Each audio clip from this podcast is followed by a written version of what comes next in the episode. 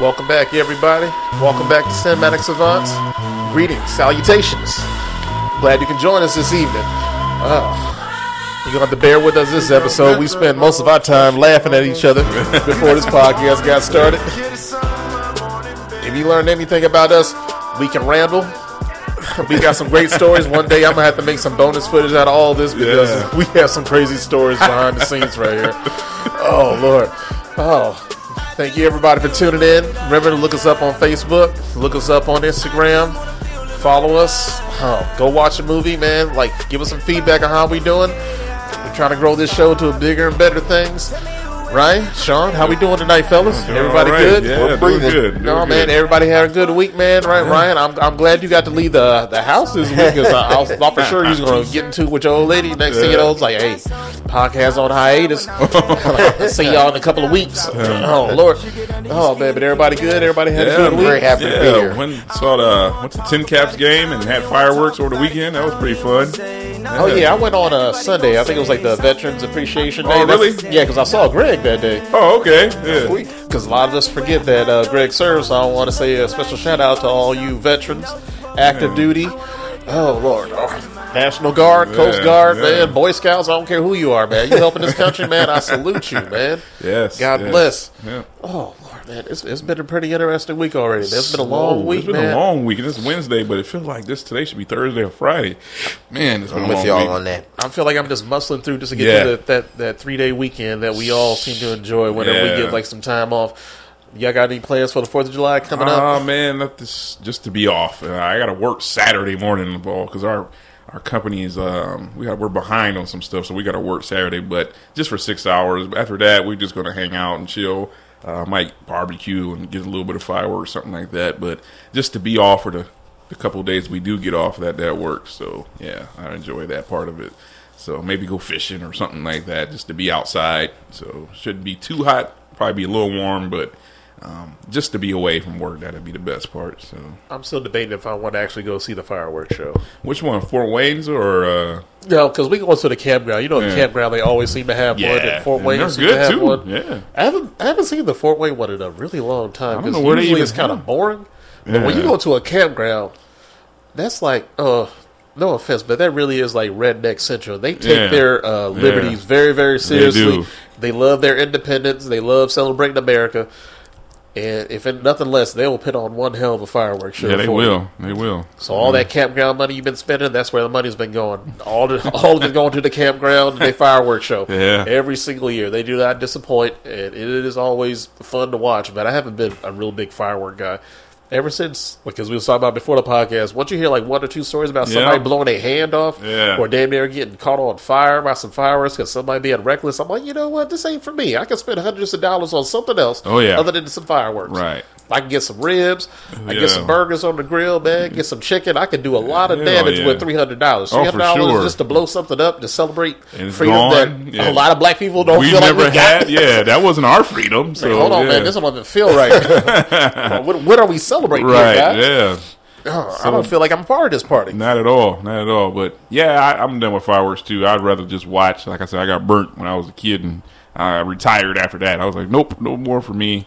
Uh, if I do, it's nothing big. Like I know my my friend Travis used to get the big M80s and shit, and put them in pop cans and throw them at cats and stuff like that. Dude, you're gonna kill somebody, you know. So I kind of just stick to just watching like Fort Wayne's or wherever I'm at. You know, like you said, the country people be having some good fireworks. So Yes, they do. But you got open land. You can Yeah. pretty much do whatever you want. right. That's what I need. I need to find somebody with some good open land to get on some four wheelers, go fishing, go shooting, go do something. Yeah, yeah. That that'll always be fun. I need to hurry up and move out to the country. I've always been a city boy, but being in the country like that, it always seems more peaceful and pleasant. Yeah. Like you ain't got close neighbors, like annoying you with their loud ass Right. kids. Like nah, I can just be out there, do whatever the hell I want, Oh, yeah. man. Oh, get Oh, like yeah. a backyard, a nice big backyard, get a pool. Well, no trampoline now, man, because my kids are old enough to know that hey, they, we should be jumping up and down like this because Yeah. they get tired real quick. Yeah. But yeah, I need I need the I need the city life, and I need to leave that behind. I need to go out to the country, be a country boy. Give me a riding lawnmower. Uh, uh, that- that- that's a dream of mine. This is Mine sit, too. This Mine is sit too. out in the garage with the door open, man, just sitting beer, watching the birds. That could, that could be fun Yeah. at some point because I'm I see the appeal in that. I've never been on a riding lawnmower before, but it looks like take grass to another level, like cutting grass to another level. I'm not really doing a whole lot. I'm just sitting on something, turning it left or right, you know. So It is always Yeah. it always seems to see somebody like somebody need to get their daddy and like have a conversation with them because I'm getting sick of people ride ride on their they riding lawnmowers with their shirt off. Oh, yeah. it's it's, Yeah. it's one of the nastiest things I've ever seen. It's like, damn, why he got a sweater on? Like, no, it's not a sweater. It's his back. Yeah, like yeah. come on, partner. like cover up, man. You are not that sexy, No. and it is not that damn hot. You're already on a riding lawnmower. You're You not- you have eliminated the walking part. Right, That- that's right. half the battle right there. Like, just go ahead, get your exercise in. See, that's why Americans are fat, man. We we find new ways to be lazy. hell yeah, that, that, that is so unprecedented. You ever seen somebody fat at Walmart and you you be looking the at them time. suspicious, like, hey, I know you can walk. Yeah. Why are you on this cart? yeah, why are you riding that damn car? Like, there's an elderly lady at the front door right now waiting for a cart. I know, man. Because your fat ass just decided to sit down and take it easy. right. That's not a disability. not a disability. All up and down the fucking ice cream aisle. and Hell shit, man. yeah. Get, get your ass out of here, Pringles, and hot Cheetos. stock. that little ass riding cart stock with food. Cruising around. That's Hell the yeah. highlight of the week. Look at you, and you get in the way like you crazy, man. You know that cart ain't fast no more, man. No. Got a flat tire, man. It's stuck in first gear. You ain't Right. going no damn where. It take Yeah. you three hours to go up and down the aisles. Yeah, Oh Lord. Oh, I, I say that to say, hey, I, I appreciate all y'all Americans, man. I hope y'all have a great Fourth of July. All y'all fat people, I'm sorry if I offended y'all, but hopefully that motivates y'all to go out and go walking or something Yeah. because you know. Y'all getting in my way at Walmart. Y'all need to get out of my way of those carts. I'm getting tired of those carts, man. And they never return them. They never fucking No. return them. It's always mm. all in the middle of a fucking parking lot Yeah. space that I could have been in. If you just got your, your ass up, man, just, just scooted up there, walked your ass back. You know, never mind. I just want to say, hey, man, God bless you, man. Hope you work on your struggle and get better at life. But yeah, get the hell out of my way next time. All right. Ah, man, y'all, y'all saw some movies, saw some shows, man. yeah, we got, man. We got a lot to talk Caught about. up on a lot of think so. some movies and some shows and some. I know. I know Ryan should have something epic for us uh, this episode. Man, No, he definitely got just- some thoughts to share because I'm I just finished Obi Wan this past week, so I can't wait to get all of our thoughts all together and try to debate on whether this was a good season or not. Uh, I, I did start watching uh, Turning Red.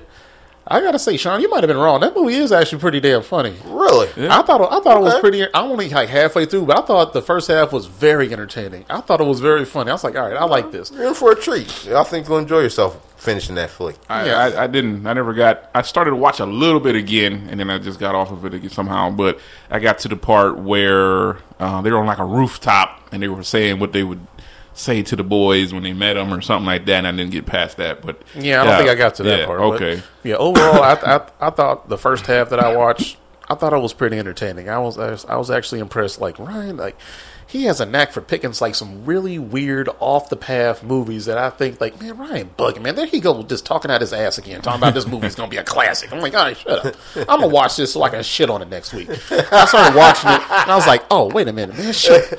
This thing is actually pretty damn good. I'm telling you. Ryan was right again. There's only been two times you've been like right at something that I got pissed at. The first off was one when you said when you said white girls go in bundles to watch horror movies. I'm still mad at that because every time I go see a horror film, I'm like, man, damn it, how does Ryan know this, man? Like you in the back of a fucking theater with a notebook, taking Yeah. jotting down notes. Like, hey, man, I, I'm investigating the whites. I'm, I'm like you conspiracy brother for real. Like, oh my god! And that and like just the fact that you actually got this right. I was like, damn, this movie is actually pretty damn entertaining. I'm not trying to steer anybody. Within right. the first five minutes, I was I was I was cracking some ribs. I was like, all right, man, I don't know. Happy to hear I was. I was like, I don't know why, but this this is actually kind of goofy and funny. I like this kind of humor. I'm not trying to steer anybody wrong out here, for sure. I, Uh, they I were really just, enjoyed they were just movie. standing there dancing with her friends and shit. I was like, all right, man, this is some goofy shit, man. I can enjoy this, man. This, is, this is what I want to see. Like when, only when they get too serious with emotions is when I think they take kids movies too far because kids aren't that fastly developed. No. at this point, man, they're still immature. Even though they got steroids in the chicken, kids are getting big as hell, and these these young girls looking like fucking thirty year olds when they only Mm-hmm. fifteen. Is uh, I see how R. Kelly got caught up in that shit. he paid for it though, man. Jeez, thirty years. Man, he has got to be one of the nastiest human beings in human history, man. Right. How you gonna be so talented and be so dumb at the same time? He How got you- caught up in the modern age. I'm sure he's not the first person who's done the stuff he's did. Yeah, he just got caught. Yeah, Yeah, he did. I don't know. Even OJ looking at his dumb ass like, man, look at this, look at this dumb ass, some bitch over here. Oh man, You should have just wrote a book like I Oh, did. man. If I would have done it, Yeah, if you would have got the girl, like if I would have peed on him, it's like nah, man, it's, it's nah, man. You know, I don't want to talk. I don't want to talk about. Even though technically he might be a SAG member, technically he might have an acting credit somewhere, not in his home videos, but maybe somewhere professionally. But R. Kelly, Lord, God, God bless. That's all I gotta say. Did you God, see? God bless. did you guys happen to see the original porno when it came out? I, I, refu- I refuse to watch it, even though I feel like at some point my barber had like a had a conversation about this. He's like, "Hey, I got the tape." I'm like, "Why you got the tape? Like, why? Why do you want the tape?" First of all, and It was like, right "Man, there next to the Lord of the Rings bootleg. Yeah, man. He's like, "Man, y'all, y'all want to watch it real quick?" I'm like, "No, man. No, I'm, I'm, I'm you, cool." you mature, you matured much faster than I No, did. man, I, I just knew right away. I had no desire to ever watch that. I don't know about how y'all barbers be are, but how y'all barbers be, but my barber gets very easily distracted. He be halfway through too, your cut. yeah. He'll take a phone call. He'll take a lunch break. He'll go go check yeah. on something in the dryer. or go something. get wings and shit. Like, come on, man. No, he go ahead and change the channel. He, on, he on his Spotify trying to make a new playlist. I'm like, I was like, I'm like my, my dog, can you finish my lineup Yeah, real quick, man? Like, come on, man. I've been in this chair for like an hour and a half, man. Come on, taper me up so I can go home. Yeah. Like, that's how black they be acting like they charging by the hour Hell or something yeah. like that, man. You lost Come your tip. man. I know, man. Fucking with me. Come on now. I'm trying to hurry up and get some shit done, man. I got to get half, on with my life. Half my hair is cut. I got half of their mohawk and shit, and they just leave and stuff. That's where that's where the Gumby came from. They got half. so they said, "Fuck it." I look at terrible, fine ass girl walk in. God damn it! It's like, man, Yeah, be looking terrible out here. oh man, I definitely switched up my whole demeanor of uh, see a fine girl come in the barbershop when I was younger. I was like, oh, oh, oh shit, Hey. Uh, yeah, man, Hell yeah. yeah, man.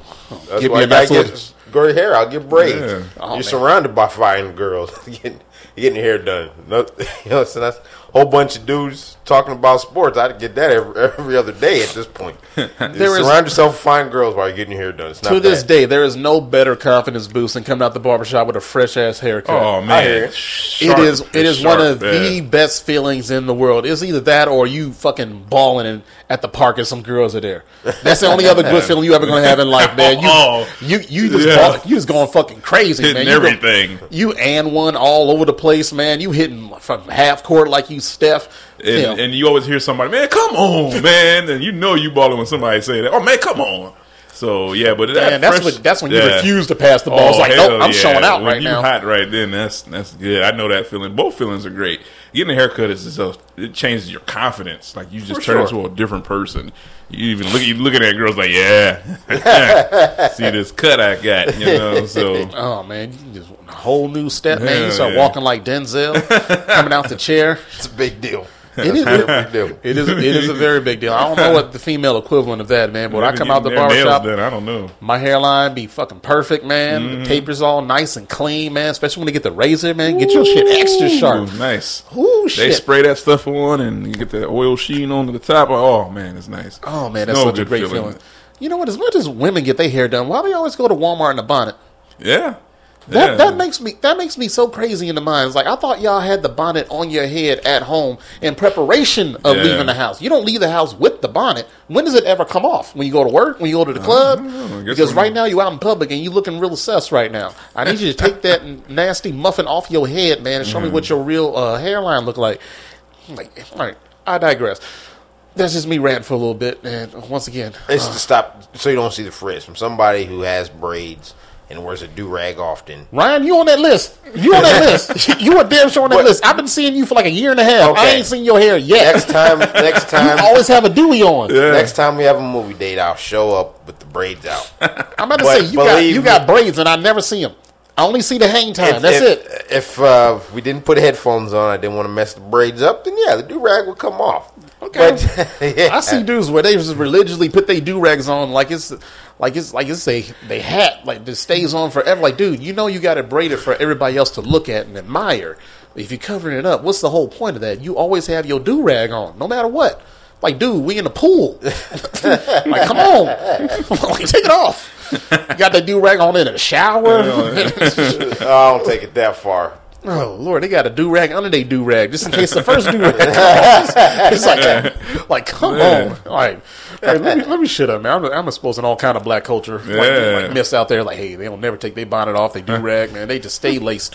You ain't never gonna see their perfect hairline. you know? oh Lord, man. So I had a pretty good week, if I'm going to say so myself. It's, it's been a pretty good movie week. I've seen a couple movies. I even caught a brand new show that I can't wait to share with y'all that I think y'all might like. Y'all might have to check that out. But overall, I think this, this episode is going to be pretty good. And we have like a special little second half for you guys.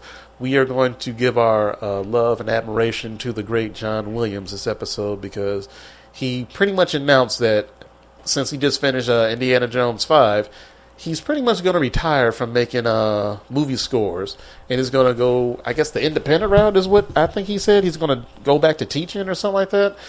I don't know what he has in store for us in Indiana Jones 5, but if you guys are unfamiliar with his track record, we are going to get you familiarized with him in this episode so you guys can actually bow down and respect the God that we call John Williams, one of the greatest musical composers this world has ever seen.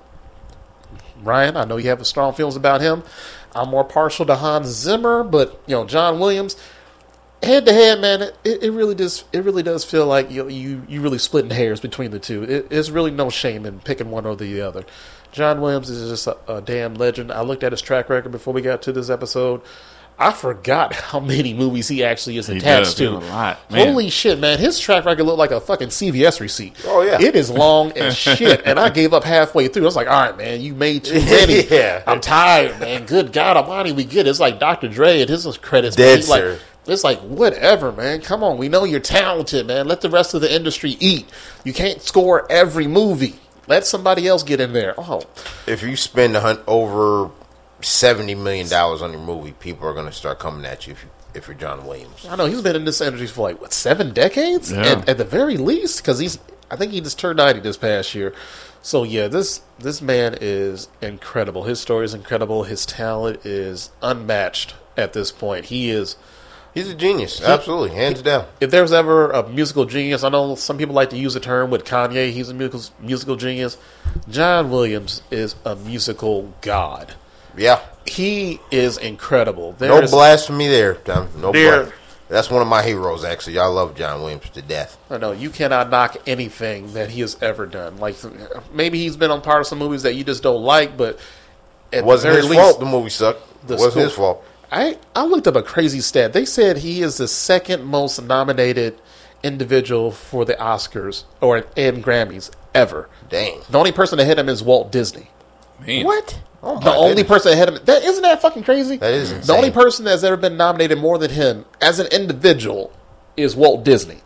And Walt Disney gets a lot of credits for all those movies that he's been doing that he did back in the day, but Lord, that that is that is one hell of a flex right there. That really is. That is incredible. I, I started to look up his awards, but I was like, I ain't got time for this. Once again, another CVS receipt right Yeah, underneath that. I was like, I, I can't I can't do this. I got it. He won every damn thing and then some. It was like, all right, we we got it. He has does he have a is he an EGOT? What is that? Uh, when you win a Emmy, Grammy, Oscar, and a Tony. I know Whoopi Goldberg Tony's stage, right? stage. So yeah, I guess if you want anything that has anything to do with that stage play or whatever, like you get an award, like I would not be surprised if he was out there composing for "Raising in the Sun at some No, point. because I know he, uh, I know he got a Grammy. I know he got an Oscar. Emmy, I'm not sure. I have to look that one up.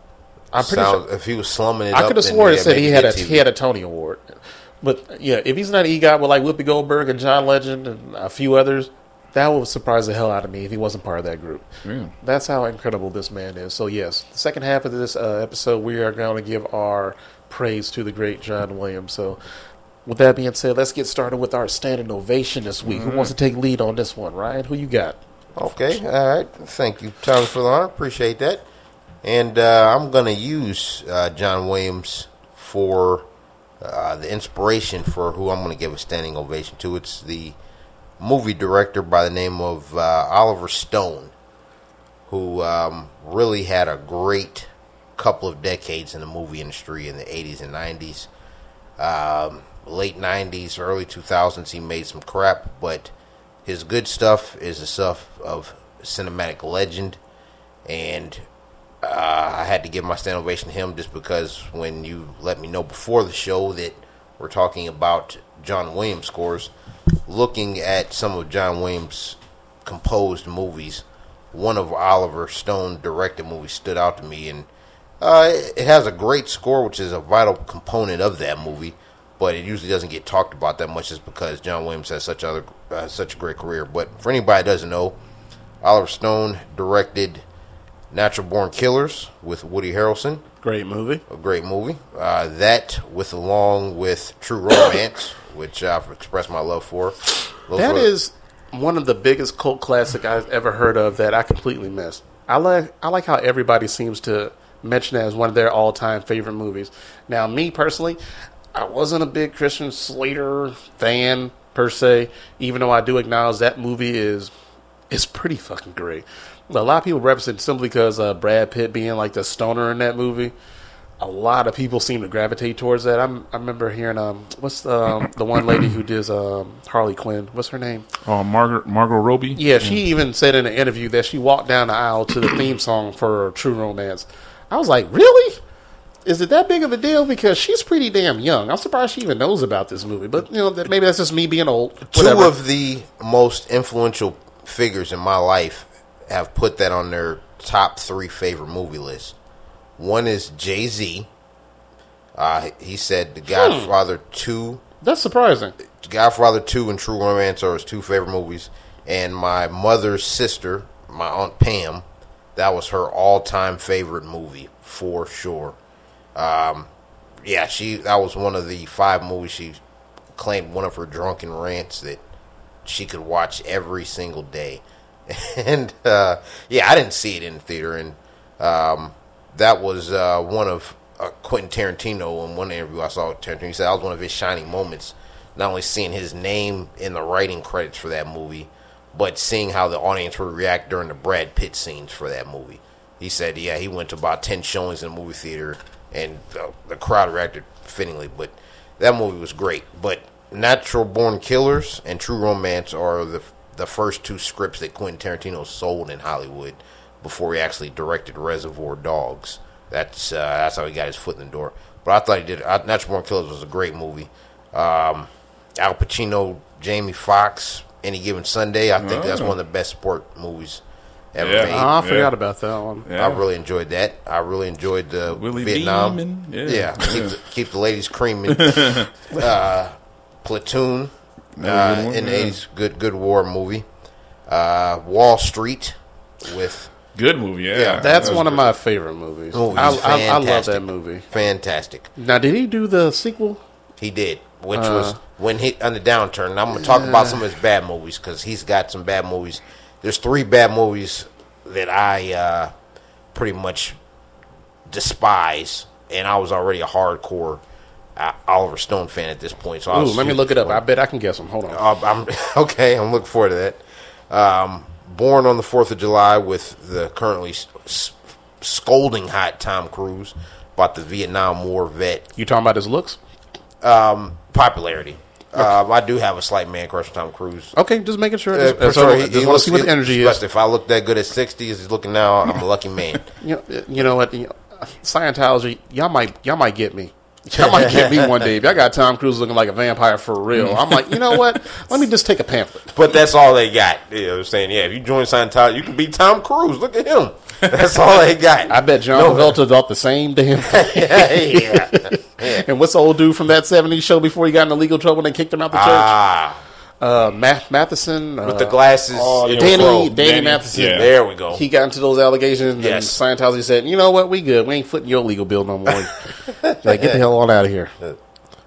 Very true. Um, but let me make sure. Uh, yeah, Born for July. Good uh, Nixon. Uh, one of the worst presidents of all time. Tricky Dick. Um, Anthony Hopkins played Richard Nixon in a movie called Nixon. That was a good one. But uh, one of the best movies ever. One of my favorite movies, and what I think is one of the best movies ever made, is JFK, starring Kevin Costner. Oh, I thought for sure you were going to say the people versus Larry Flynt. Did he direct that? Um, I don't think he. Well, I like that movie a lot. Did he direct? If he could've- did, I I'm, I'm mad it's not on my list here. But I really like that movie. Okay, maybe he was just a producer. Maybe he just got a producing credit. But I could have swore he had something to do with that movie. Oh, yeah, I, I really like that. That was good. That was good. But uh, John Williams did the score for that, and uh, when we talk about John Williams, he's been a part of some of the biggest blockbusters in movie history. So you're not going to see that. But I really feel that the last hour of JFK is not only some of the best filmmaking and acting ever put on cinemas, but uh, John Williams really rocked as far as doing the score for that. It is absolutely riveting stuff, and yeah, JFK is absolutely one of my favorite movies of all time, and Oh, that Lord. last hour is one of the best things of all time. I think I found one of the three bad ones. Holy shit! I did not know he directed Alexander. Kyle- yeah, I was about to say Colin Farrell's got to be in one of those. Oh, I, I went and saw that in the theater, and I was like, mm. "What the hell am I watching?" and the previews are great. Yeah, it looked like something epic. It's yeah. one of those movies where the trailer definitely tricked you into thinking this was going to be something epic. Oh yeah, And and most like, people yeah, this- enjoy Gladiator. So yeah, Gladiator Yeah, was good. Most yeah, people, I I, haven't met one person in my life that says Gladiator Ever. was just No. okay. ever everybody. Yeah, Uh, Gladiator is one of the best movies of all time. for man. sure. You know, and you know what, Sean? I'm gonna put you on blast because when you, I forgot you said something in the group chat that got, got me hot. I think I, I think I'm still hot about something you wrote in there. I was like, no, he did that to piss us off. Ain't no way in hell he said, oh, that's what it was. It was talking about the, the, The slander of the wire, yeah, All right, yeah. yeah, I'm, I'm gonna get you later. Man. That was worry about it. blasphemy, Sean. That was blasphemy. I looked at Oh, my phone. I threw it. I was like, man, get the fuck out. Trying to piss us off, and it worked. Uh, I'm not going to talk bad about it. That's, it's just not my favorite, but I don't hate it by any means. So. But at the same time, that's like me saying, so far, Stranger Things isn't all that. I haven't finished Stranger Things yet. So you have the right to say, well, Ryan, you haven't finished it yet. Yeah. How can you say it's not as good as I'm saying is all I'm saying that's just my initial reaction.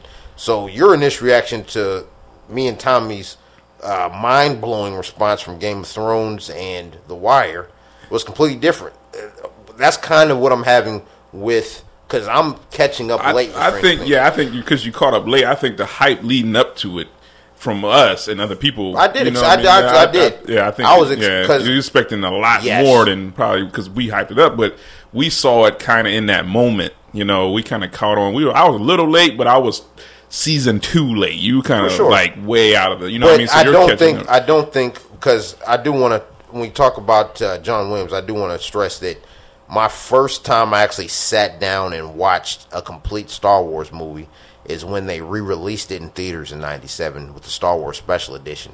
So all those extra CGI effects they added with Jabba the Hutt throwing him in there and Han Solo stepping on his tail, that was the first time I sat there, and I, I even I was like, pretty good. It didn't blow. I was not a Star Wars fanatic walking out theater. That was the first time I ever seen somebody applaud when the opening theme song came on. I'd never seen that before in the theater, and I was shocked that my mom even took me out to see it and talked about how much she liked it Yeah. because she doesn't usually like these kind of movies. So I was shocked to hear she, she liked it, but. um I don't. If something's great, I don't think you have to see it of the moment to appreciate it. Because I feel I'm mature enough just to appreciate stuff, and I can understand why. And and to an extent, I do understand why people are really enjoying Stranger Things.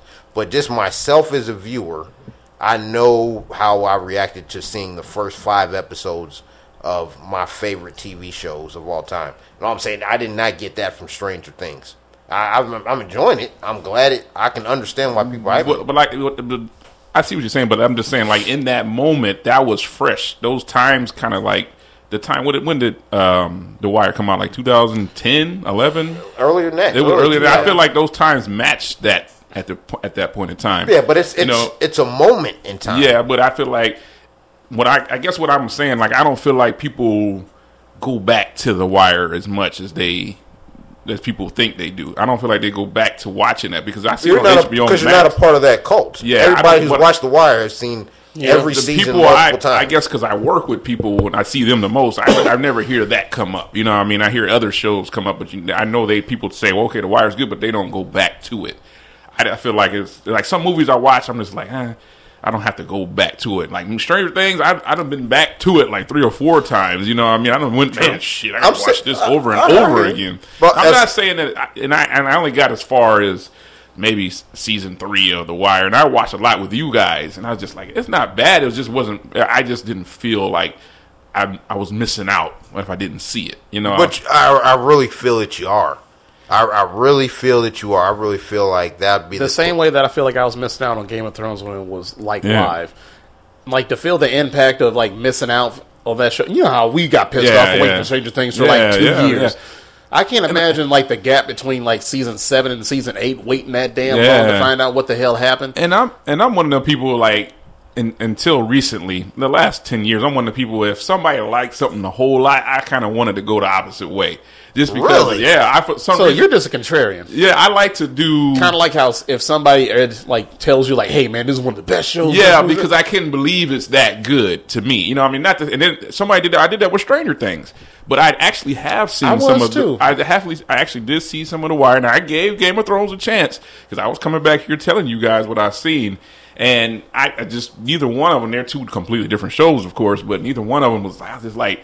After I was done watching it, I didn't feel blown away. Like I need to go back to watch it again. You know, it does. Then- It Game of Thrones.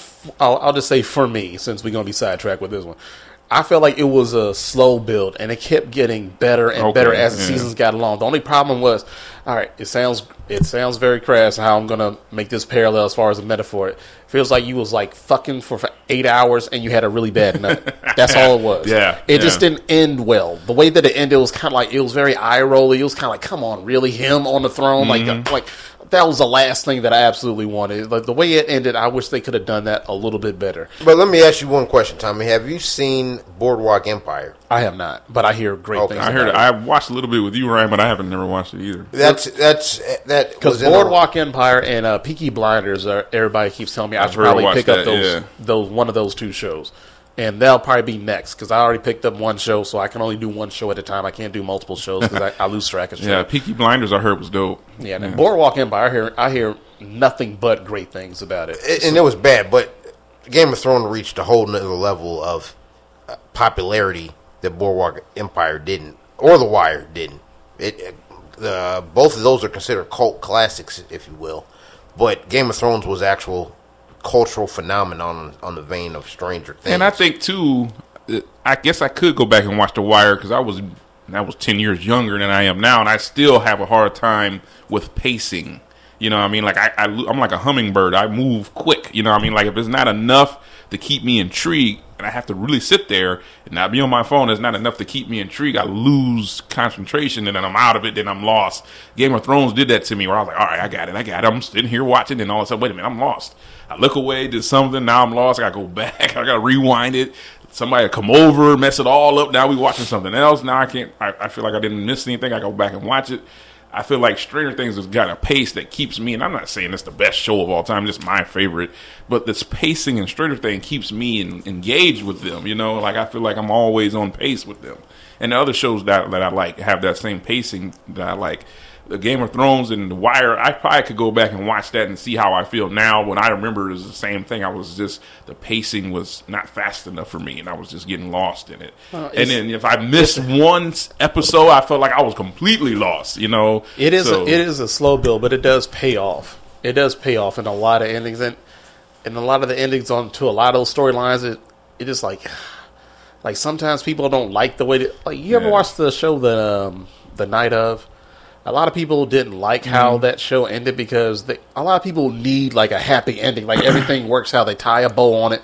But sometimes life doesn't always give you a happy ending. You have to accept like how things really can happen. It Right. doesn't always have to be like they they walk off into the sunset or he finally got his redemption and revenge and the bad guy gets his comeuppance. It doesn't always work out like that. Yeah. Sometimes they just need that that that reality based show that actually shows you like this can actually happen. It's not like far fetched like in Power And the- where they kind of jump the shark the- and it looks not really realistic. The Wire It seems does. real because It's I, very I feel real. like Baltimore is like that, and that's one of the worst places to live in the country. So I feel like that's that's real, and it's more like a what's the word I'm looking for, like a biography of of the Baltimore area. You know what I mean? So, uh, but I had this guy as a new kid that work with, I had to train today, and he was like, "What's your favorite shows?" And I told him about the podcast, and he was like, I asked him what's his favorite show. He was like, "Yeah, Breaking Bad's my favorite show."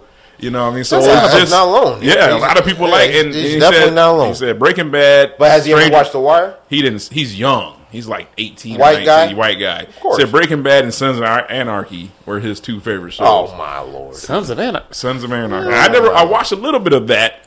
I feel like women like that more than men. I feel like because the, the motorcycle guys and the blonde hair dude that's pretty popular in the show that everybody likes. Well, most people won't admit it, but I do think one of the turnoffs for white audiences is just a predominantly black cast because Mm-hmm. we were having conversations leading up to the show, and you were and you were talking about the popularity of Stranger Things, Sean. But I guarantee, if you've done any uh, analysis of the critical evaluation, all the an- anytime you Google best TV shows of all time, I guarantee you saw The Wire on that list. It is. It, it, it- it is the best. Anybody who's doing a ever. critical analysis of all the best TV shows, The Wire is on that list, even if it's not the most watched. That's the point I was trying to make in our back and forth we've been having. But that's, but that's a, a lot with a lot of pop culture. We, I think all three of us love John Carpenter's The Thing. back Yes. in- but that movie flopped. No, Yeah. no, it wasn't considered a classic when it came out, except for the people that went bonkers over it when they saw it. Yeah, yeah. Uh, but that, that happens sometimes. so Yeah. that's why I was just trying to say popularity is not the ultimate judge of quality. And uh, in a lot of cases, the stuff that are pop culture phenomenons, it's considered pretty good by the general public, but not it's it's not always just a, a clear indicator of what's the best mm-hmm. because only the individual can decide that. Yeah, and that, that's that's all I'm saying. I, I I mean, I was taking digs at y'all just to be ir- irritable, but I really didn't hate it. I just didn't think it was my favorite, and not just saying that I can go back and probably try to watch The Wire as an almost 38 year old person, and maybe I might feel different.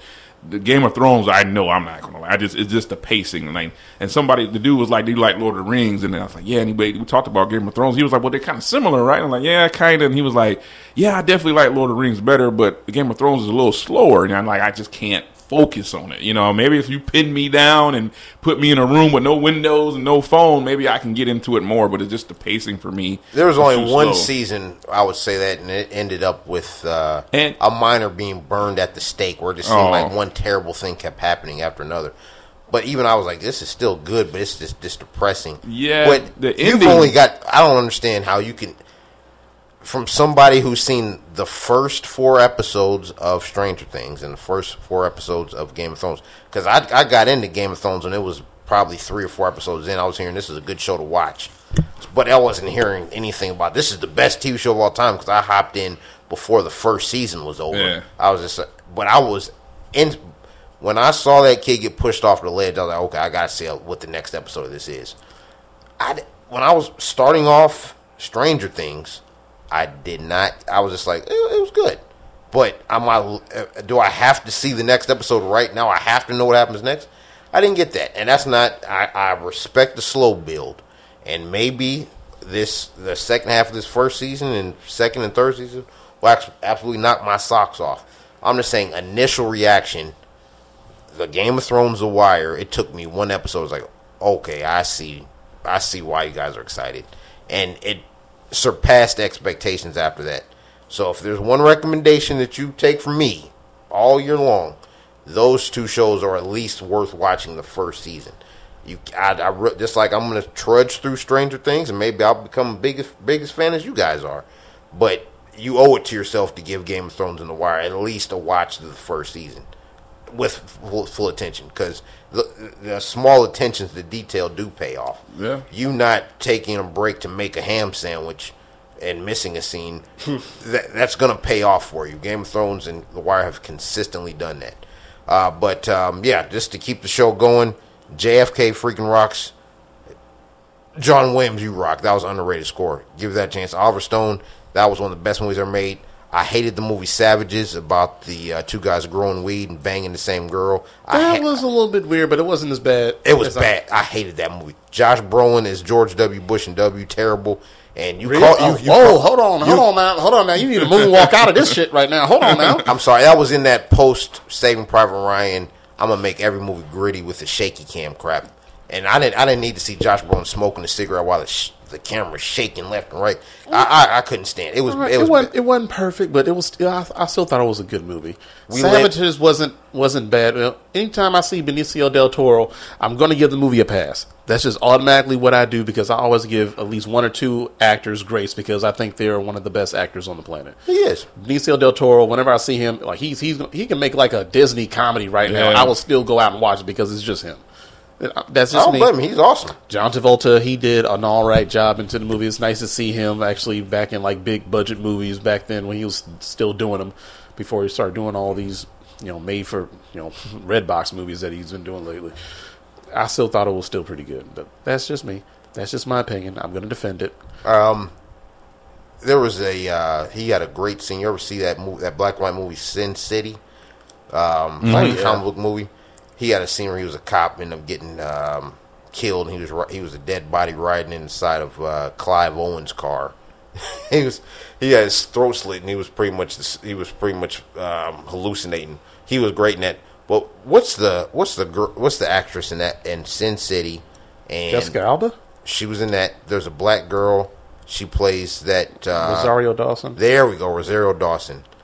She is naked in a movie called Alexander by Alexander the Great, starring Colin Farrell. Titties out and all. I don't care. That movie is still It's so one bad. I of would, the I would worst never watch it. movies of all time. One of the absolute worst movies of all time. I hear time. people knocking it just because his accent was just all over the place. It, it, it That's the least of its, its trouble. No, you, You want to talk about a scatterbrain movie? Alexander was terrible. So he's his he's not flawless, but if you made Natural Born Killers, Wall Street, The Doors with Val Kilmer, about Jim Morrison, Born on the Fourth of July, Nixon, Any Given Sunday, and JFK, uh, you're a legend. So shout out to you, Oliver Stone. Hope you clear up your drug habit. Uh, you gave the world some classics. I appreciate you, man. Okay. uh well, like I said, some some directors they get passes for some of the movies that they do, and it's just you have to give them some grace. Every once in a while, they'll just they'll strike out. They can't hit a Oh, home yeah. run every time. It's impossible. Every once in a while, and hell, even if you get like a Marvel movie, that's like an inside the park home run, pretty much. You, Dead you, serious. You just pretty much just get a guaranteed win on under your belt. Not like Ryan Coogler because he deserved that because he's a great director and he made an amazing movie with Black Panther. Yeah. I cannot wait for the second one to come out this year. Uh, I don't know. I don't know. know. I, am still scared kind of of. this. I'm yeah. still kind of iffy that they haven't even shown any footage right Yeah. of it yet. The, I'm, the I'm poster dying I to find saw out. was her. Uh, what's the girl name? Her sister, oh um Sir Siri or Siri? Siri? Yeah, Well, that's yeah. a fan made. That's not. They, Okay. they, they haven't released any That official scares marketing me. yet. Yeah, it's making me nervous. I don't know. Nobody what- knows what's, what this is going to This is the best well kept secret ever. They Right. have ever since Chadwick, you know, passed. It's almost like anything that they can probably show about the movie. I don't feel like they can show now because they'll give away somewhat Yeah. of the storyline. Right. Yeah, just remember that the first Black Panther is one of the biggest box office phenomenons of all time. Oh yeah. Um, everybody and- was Wakanda forever. Oh yeah, and it came out the same year as the first solo uh, Holland Spider-Man movie. Tom Holland's got three Spider-Man movies in his belt. Um, we only got one Black Panther. That's the the dark side of the movie industry, unfortunately. How life can be unfair. We deserve three Black Panther movies, directed by Ryan Coogler, starring Chadwick Boseman. But we, we I'm, I'm thankful that we got the one we did. We were lucky to get that. Yeah. Yeah, forever blessed and rest in peace, Chadwick Boseman, right there. Oh, yeah, that's that's gonna be sad when I go. That's- I'm not prepared to go into a movie theater and start crying. Man. Yeah. I, I can't do that, man. It, was bad enough like when he passed, and I feel like the whole world was like trying to catch their Devastated, breath, yeah. devastated. Like it, one, it was one of those devs like where the cinema world was so devastated by it. It was just. Oh, it's gonna be a tough ass day when I go see that movie and I see like a tribute to him at the end. Like, I'm probably gonna be bawling like a little bitch. I ain't gonna lie. Damn. I'm, I'm, I'm, I'm You got me sad right now thinking about it. I know. what I'm I'm just I'm just mentally preparing myself for what's going to happen because that is going to be sad. The same way that I was a little bit sad when Heath Ledger passed and I got to mm-hmm. see him as Joker. It's like, damn, if he had another chance to do another one or even a solo movie, it would have been mm. so great. To See, that. now that was a little bit different just because he had died before the movie came out. Right. So we didn't even know if how great it was going to be. And then once we saw like, damn, that's we got this, but we already knew walking out there that's the last time we're going to see that Joker. Most people walking into that movie knew that was the last time we would see this Joker, and it surpassed everybody's expectations that first viewing. Okay. But this, yeah, different level of sadness here, but still sad nonetheless. yeah, it will be. All right, now uh, stand ovation. Let's, let's get to you, uh, Sean. All what, right. you, what you got? I got one, and I'm not sure if we've done him already. But if we done, have we have? If we have, we, I'm gonna give him a standing ovation again, and it's gonna be my. I think you might have done him, but I'm gonna give him Ethan Hawke. I think you might have done him, but if not, oh well, we do him again. Here. I don't think we have before. Ethan Hawke, yeah, man, I- it is well deserved. Oh man, because I saw the Black Phone movie, and he he really did a good job, man. He creeped me out, And uh, this dude's 51 years old, and I first saw him, and I think I first noticed him in Training Day. I'm sure he made other movies way before that. Oh, yeah. Uh, Oh, yeah. I know that he was in The Purge and stuff like that, but I really noticed him in Training Day. But um, he became more of a, like I think I I knew his face, I just didn't know his name. I guess I'll say that. But man, he did a hell of a job in that that uh, Black Phone, and I feel like this dude's a really really good actor. He really nailed it as far as being like a kidnapper in this movie, and I I felt like I can't, I can't, I, you couldn't really tell it was him. You know, I mean, like you couldn't tell that was Ethan Hawke. He was just that creepy, and I just, I, I just was stunned that it was just that good. I enjoyed him in that, and like I said, Training Day, I enjoyed him in that. The Purge, I like, I like that first Purge. Um, I did like that one. I like that first Purge. A lot of people was give that first one shit. 'cause I don't know why, but I thought it, it was isolation. It's like movie, once yeah. they once they expanded the world, I can kind of see how the first one wasn't quite to your liking after you see all the other ones. But I thought the first one was um, was great. Mm-hmm. it was my favorite. That one of the best premises of all time. My biggest gripe was probably the actual uh, killers themselves, the people breaking into his house. yeah, well, they The- keep the turning most- their head and looking at the camera and stuff. Yeah, I- I Outside see of this movie X with with your boy um, Kid Cudi. Kid Cudi, by far one of the least intimidating actual killers in a movie history ever seen. I hated those. I hated. I hated all the people behind the mask in that first Purge, and the fact Yeah. they didn't give us what we were promised because the premise is what sold most people to go see it. One night, and the sequels gave you. They actually gave you what what you wanted. You actually want to see what the outside world gives. Oh, and the Purge was not actually a bad. None. Actually, I would say none of the Purge movies. I've seen all of them. Yeah. None of them are bad, but they are all on the. It was alright. I give it a B minus, solid bad. B. That ain't I, really loved the second one. I thought the second one. Which one was the second one? The second one is. I think that was when. Um, oh Lord, I remember there was like an old man who like um. He like uh, sacrificed himself, like uh, That wasn't to the- give his the, this family the money because they. I thought he- that was the third. That wasn't That was the election old black guy. I could have swore that was the. I could have swore the third one was like what uh, Melissa Tomei, where they made a prequel to like the very first one that they ever did.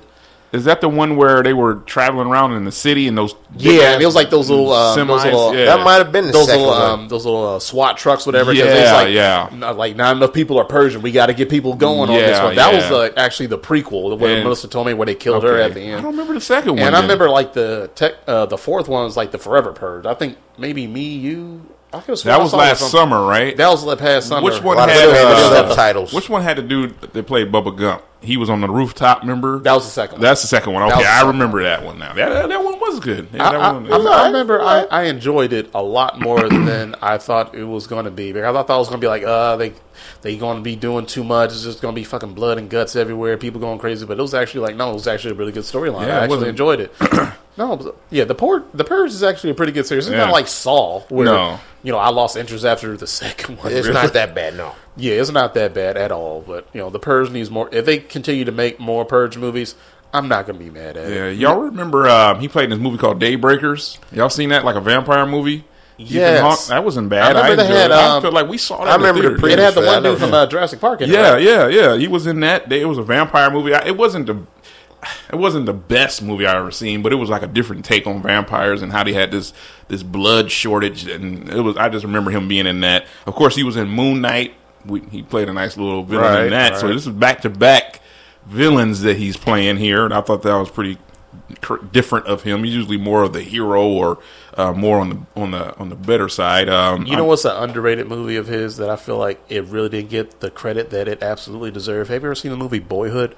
I That was seen- great. They actually They filmed actually- it over a 20 year time frame or something like Yeah, that. it was like it was crazy. I don't think I've ever seen anything like that where they actually like made a movie of this kid growing up. Like in real time, it took like what, like at least like fifteen years. Yeah, yeah. and they they filmed it bit by bit over time, and then they put it out. I was like, They that- actually filmed the movie as a, as a, one person was growing up. Oh, that's dope. yeah, and, and Ethan Hawke played, uh, I believe, his dad. Yep. and that that was That was amazing. That was one of the most dope. bold moves I've ever heard of Man. in cinema history, where they're going to take time to film a movie over like a 15 year span. The dedication you got to have to make something like that work. Yeah. And I remember it got nominated for a lot of awards. It was like one of the few movies that I actually watched because Mm-hmm. I saw it at the Oscars. Like, man, what the hell is this movie all about? Boyhood. It got nominated for damn near anything, everything. And I watched. I was like. Wow, this movie is incredible. This was a great movie. Damn. Ethan Hawke, he has a good knack He for picking does. like some really good movies. Yeah, he was in your boy um, uh, Nicolas Cage, Lord of War. He was in that. Yeah, yeah, he played the FBI agent that was chasing him down. And then Sinister, I really like Sinister. The first one, the second one loafed it up pretty bad. That first one, that this black phone feels sinister like. Kind of got the same feel to. Sinister is one of the most underrated horror movies of all Although time. I don't, I wasn't scared of Sinister. It was good. I wasn't like spooked out by it, but I, I felt like it was a good movie. Oh, you're lucky. though. That movie spooked the That hell out of scared me. you? That Yes. wasn't. That didn't scare me that much. I guess It was really that lawnmower scene Oh, that's nasty. But this black phone has the same feel as the Sinister, kind of like the same. I don't know, just that's the same director, right? I mean, it feels the same to me. Uh, Um, of Sinister One, yeah, yeah, The- the- yeah. the second one and he good. made Doctor Strange one. Now, yeah, that's whatever ideas he had for Doctor Strange two. Yeah. they said we're not going with you. wow. But uh, Sinister One is one of the best horror movies ever made. Yeah, and they got some of the same actors from Sinister One in this. Some of the Sweet. same actors. So uh, Ethan Hawke, man, his daughter is in Stranger Things. She's pretty gravy. I like her, man. She's his my- daughter in the movie? Yeah, me. I don't, you haven't got to meet her yet, but she's uh, him and you know Uma Thurman. It looks just like both of them, like a splitting image. Maya Hawke is her name. I will say I was happy Yeah. to see the black kid. So I, I was worried in some of the marketing for the season four Stranger Things. I was like, oh, this black kid's not in any of these previews. They finally showed him in a couple of these. Which latest- one? Which black kid? The main boy that be Oh, with them? um, Caleb. Caleb. Yeah. he's a star. I mean, like he's one of the main. Okay, I was happy to see. Yeah. Oh They- yeah. yeah. They were showing the season four marketing. He didn't show up in some of these Oh okay. Yeah. ads, but yeah, I was happy to see. Okay, I- somebody's still on season one. I was happy to see he's still alive in season four. He Yeah. has been good so far. Yeah, he's one of my favorite characters. But yeah, I mean, this Ethan Hawke man, he did a good job. Get the chance, I'm gonna talk about the black phone here. I'm gonna give it my my brownie points. But it was a good job. He played a hell of a villain in this one, and uh, it's creepy as shit. It made my hair on my arms stand up, and I thought he nailed that part to me. Uh, I'll let you guys watch it, but it was very creepy and very dark. And uh, I just said, man, I'm gonna give Ethan Hawke a standing ovation. He has some great other movies, Training Days, one of the best movies uh, Denzel ever made. And, I'm, and I know what you said, Tom. You thought Ethan Hawke outshined him in I, I, I Training think he Day. so- absolutely outacted him in that movie. No, Denzel, I don't know about that, but he was good. yeah, I felt like Denzel was just so damn good at playing his part. I feel like it starts to overshadow what he was doing in the movie, how he was really selling his character of being naive, of being manipulated, and finally, like he had a whole evolution like Yeah. throughout an entire day. Denzel was just being Denzel. That's kind of like being Jordan, like getting thirty. but I feel Yeah. like I feel like it was kind of like a how do all right i'm gonna make another metaphor right here i feel like denzel was jordan and ethan hawke was being allen iverson in that movie now the only down part is most people forget that allen iverson lost that fucking game yeah. and jordan had like They 36 just and he, was worried about the crossover. There. yeah, like jordan was being jordan but allen iverson he made the moment of that of that crossover being like a, a lot bigger than most people try to give it credit for. Like it was a stamp in time. I think that he, if I actually look at it and actually dissect it, I feel like he does he did way better of his job being like that supporting actor than I thought Denzel was being the lead actor. I think that was the first we ever seen Denzel play that kind of role. yeah, he was all he's always been the good guy. he's never been the and bad I, guy. And that and the the King Kong got shit on me would is iconic. You know what I mean? So you he will always be underneath that. You know. So, but yeah, he did a good job in that to me. And uh, Everybody was good. yeah. Every, I don't think Was uh, um what's the old girl from the, Uh, Eva Mendes. Eva Mendes was in it. Yeah, Eva so, Mendes yeah. is in there. I, Yeah. uh, feel like yeah, hell, even Macy Gray had a good part Snoop in there. Dogg was in there. I mean, Snoop. Dogg, Yeah, uh, uh, yeah. what's the guy who Terry Crews. Terry Crews, yep, had a part in there. Like, I feel like there was. I feel like there was somebody else in there that I'm forgetting about. Because it was one of those great movies that had like a lot of good. What's the guy from The Substitute? Remember the remember that Oh, uh, Tom Berenger. Tom Berenger Yeah. is one of the corrupt cops. Okay, yeah, Sitting at that yeah, table. yeah, yeah, I remember that. Yeah, Uh-huh. for sure, sure. Yeah, so Everybody was good. Uh, that was your boy's Equalizer director, Fuqua. Oh, Antoine Fuqua. Yeah. Not, not everybody was good. Dr. Dre was kind of. He was still kind was he was in Dr. that. Yeah. of. Yeah, the guy from Silence with the Lambs, Scott Glenn. He was good. Uh, the guy that Denzel shot in the chest with the, The, shotgun. the one Mexican dude is always a bad Mexican character in every Mexican. They're really looking yeah. for a Mexican Oh, yeah. uh, gangbanger or something. he was, and yeah. the guy usually plays an Arab. Yeah, yeah, The yeah. guy's usually the Arab bad guy in movies. Yeah, he, he was, he was was playing a Mexican. freaking- He, he that was was- like the head of the table. That was one of the most intense scenes I've ever seen. Absolutely, Like, man. My God. Even the, even this kids getting pulled over for getting uh, caught up in the little weed entrapment thing. Oh, when he they're he was- buying a dime bag and he put him over. Or when he was about Even- to blow his, everybody was great. when he was about to blow his head off in the tub, and he just happened to have that. He had a picture or a phone. Oh, he yeah. had that girl's wallet. Wallet, yeah, yeah, from the alleyway. yeah, yeah. I just thought how how all that came together. It was just like it was like by far one of the most intense cinema moments that I've seen. Big time. Yeah, yeah. Big movie time. where it was like slowly building up Right. into something. He's like, "Hey man, I'm going to the bathroom. We're gonna leave." And he's like, "Oh man, like, uh, hey, Yeah. uh, let me see your gun, man." Like, Yeah, oh, he- oh he- shit. that he was intense. He got dumb, gave him his gun. I was like, oh fuck, he gave him the gun. They didn't give him his gun back, and it was like, oh man, this is so great. I love, Yeah. I love, I love watching that scene. Ethan Hawke was so good. I'm telling the truth. I was actually in Indianapolis for the Circle City Classic, where the two black colleges play against each other, Mm-hmm. staying at a hotel, and that's when I saw Training Day for the first time. And that group of ten black moviegoers, we were all terrified for Ethan Hawke. Yeah, yeah. That's yeah. a great day in American history. Right, right. Ten moviegoers were terrified for a white cop. Yeah, he was in and serious didn't want him to die. So he, push your he was shit great. Ethan. Hawke is great. I mean, that was terrifying. Woo! But yeah, Ethan Hawke for me tonight, fellas. Thought he did a good job in that black phone. We'll talk about that here in a second. Good job. That's my standing ovation for the night, Ethan Hawke. So Okay. Well, I'm going to keep mine really, really quick and really simple because this is mostly an up and coming uh, writer, producer, director in the industry. And she's actually the writer for the movie Emergency that I gave I my started that and I got interrupted. I Damn it, man. Whoever interrupted you, man, Yeah, shit we got. I got to the part where they were walking down a little college, um, you know, halfway and that every college has a little famous common area. Yeah. and they were talking, um, you know, about what they what they were trying to do, and the guy with the earring. I, I got to that part, uh, but I did. I, I we got sidetracked, so I No, need to that, watch it. that yeah. one of that what was it like the opening scene when it was in like the the classroom and the teacher was talking about the N word. Yeah, yeah. I was, I was sitting there looking like, okay, you got my attention now. Okay, all right, I'm paying attention. Yeah, Like, that's a good way to get my attention from this movie. 'Cause I was Right. like, all right, man, here we go. Yeah, man. Y'all starting with the shit already.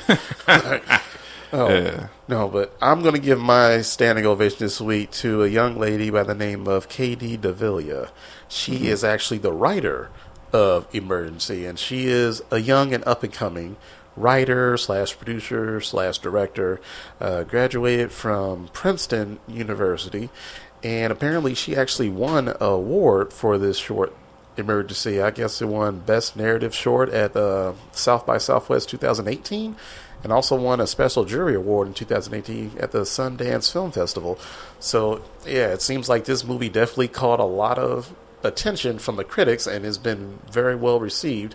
And I want to give her my standing ovation because I am going to highlight her as probably one of the people that I'm going to keep a lookout for in the future because I think she is very talented and I think she has something special offered the world. So I wanted all to go out and pay attention to this young lady and uh, give her all the praise and congratulations for this amazing movie that she wrote. I love it. I think it's probably going to be in the top five even at the end of the year for me. I think it's going to last out that long. I need to watch it again because I watched it once and it was emotionally exhausting for me at the end when Mm-hmm. they finally got to that part. I won't give it away because Sean got halfway through, but the ending Yeah. it can't it it really draws to your emotions as like a, a young black man who's like dealing with certain things, like especially when it comes to all this problems that we've been having with the police and how they've been treating us and white privilege, all that. I did see Yeah. when she fell on the ground, and there were like there was some other people in the room. They were like, "Oh hell no, we getting the hell out of here!" They just took off running. Yeah, you can't be caught with no damn drunk white girl. Who Oh, they they the grabbed their weed Yeah. and everything. They took off like, oh, Yeah, like yeah. nope, I am not going to jail. yeah. oh no, it it is great. It is funny, but it, it is it is ringing true on a lot of the narrative that they're putting out there. How it kind of like it's it's reflective on how a lot of us kind of feel about what we would have done in that situation. And I think about it sometimes like, would I have done what the one friend did, and what I would have been like? Yo, we need to leave her here. We need to get the hell out of here because Yeah. this, this don't look good. But you know, I, I'll leave that up to y'all on how y'all feel about it if you have a chance to watch it. But yeah, KD Davila, uh, you have my standing ovation this week. Get a, did a great job with this movie, and I'm very much looking forward to what you have in the future. So thank you very much for that. Not too many short films make it to a full theatrical release. That is Forget- true. Yeah, that is true. Uh, I, you've uh, been t- feel like you've been talking about this emergency movie for two or three weeks now. I feel bad for not having seen it. Uh, I'm looking forward to watching it. I make it a priority to watch this uh, before the next uh, couple weeks here.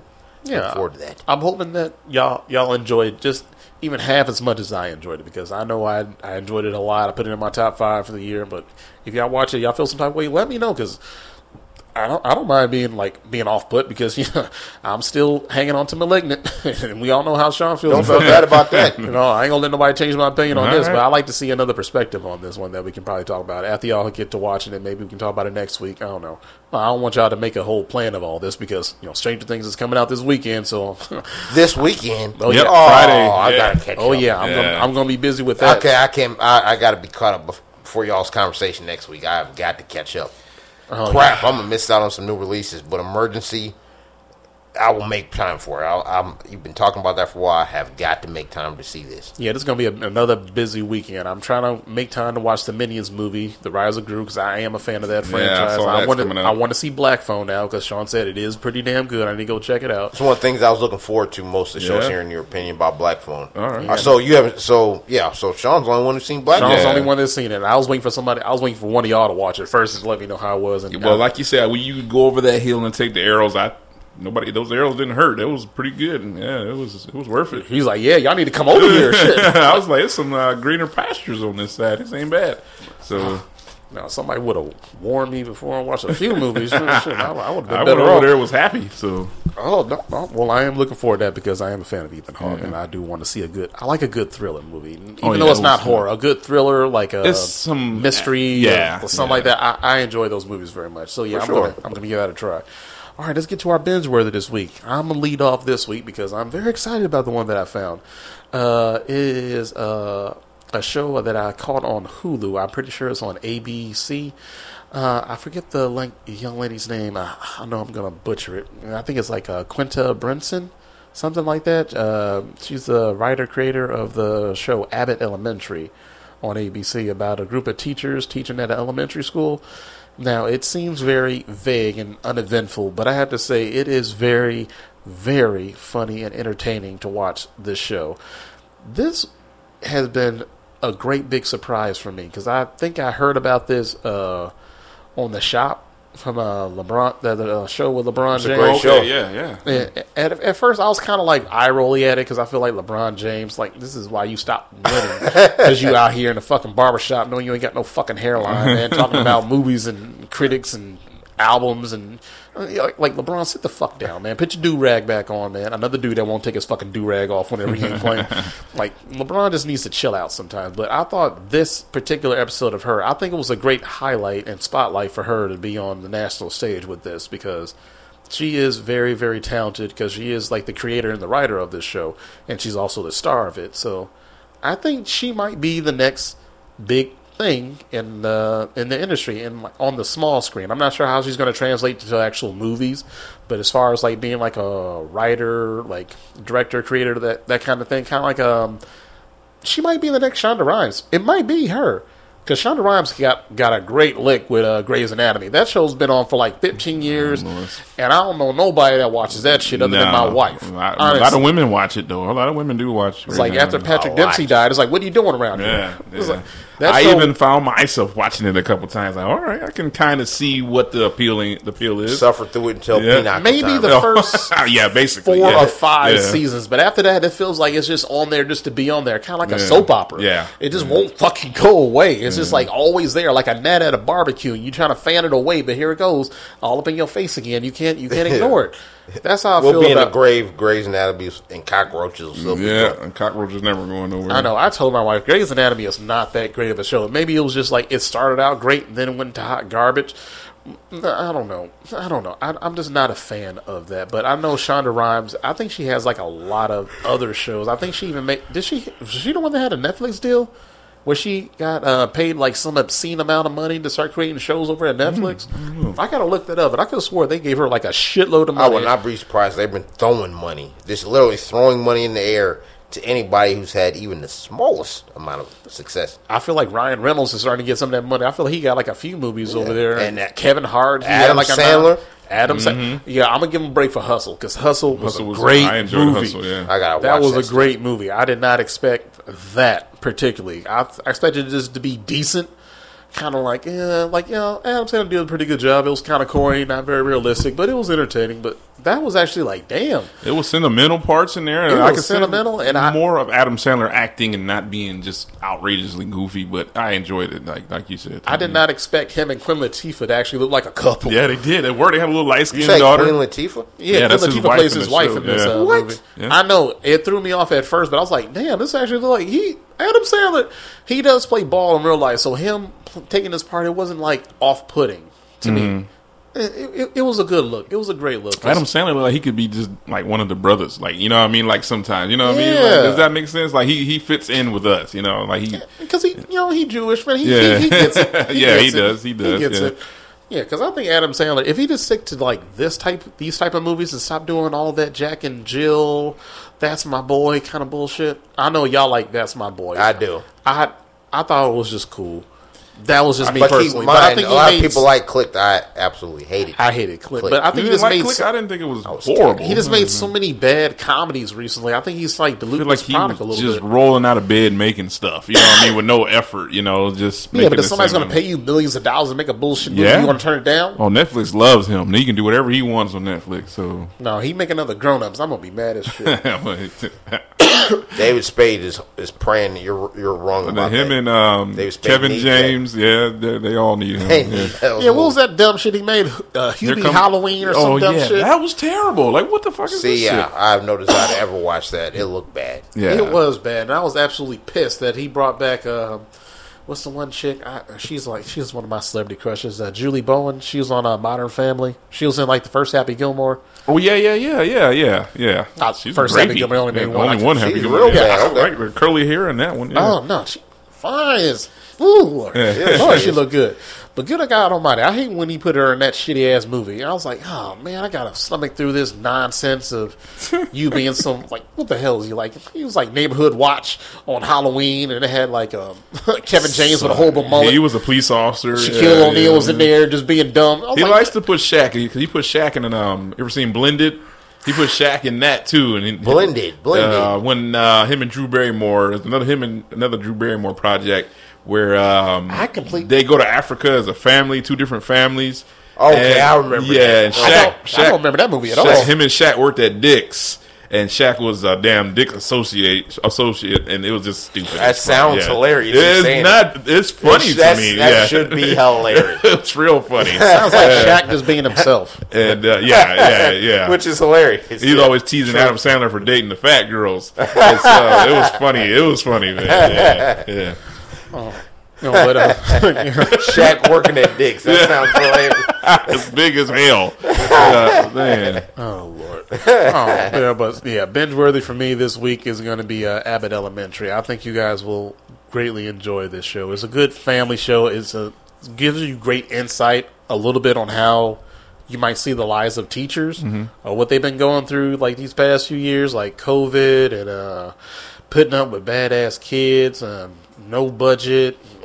It it it reminds me a lot of what I look back on, on elementary. Like, man, these teachers really struggle with our badasses, man. We was we was in shit mm-hmm. like growing up, like like traumatizing teachers. Like, have y'all ever been one of those kids that like fuck with a substitute?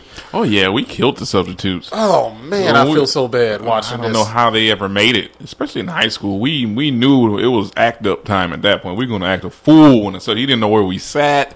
We did. We had other people from other classes in the class, and we know they ain't supposed to be in there. People bringing food in there.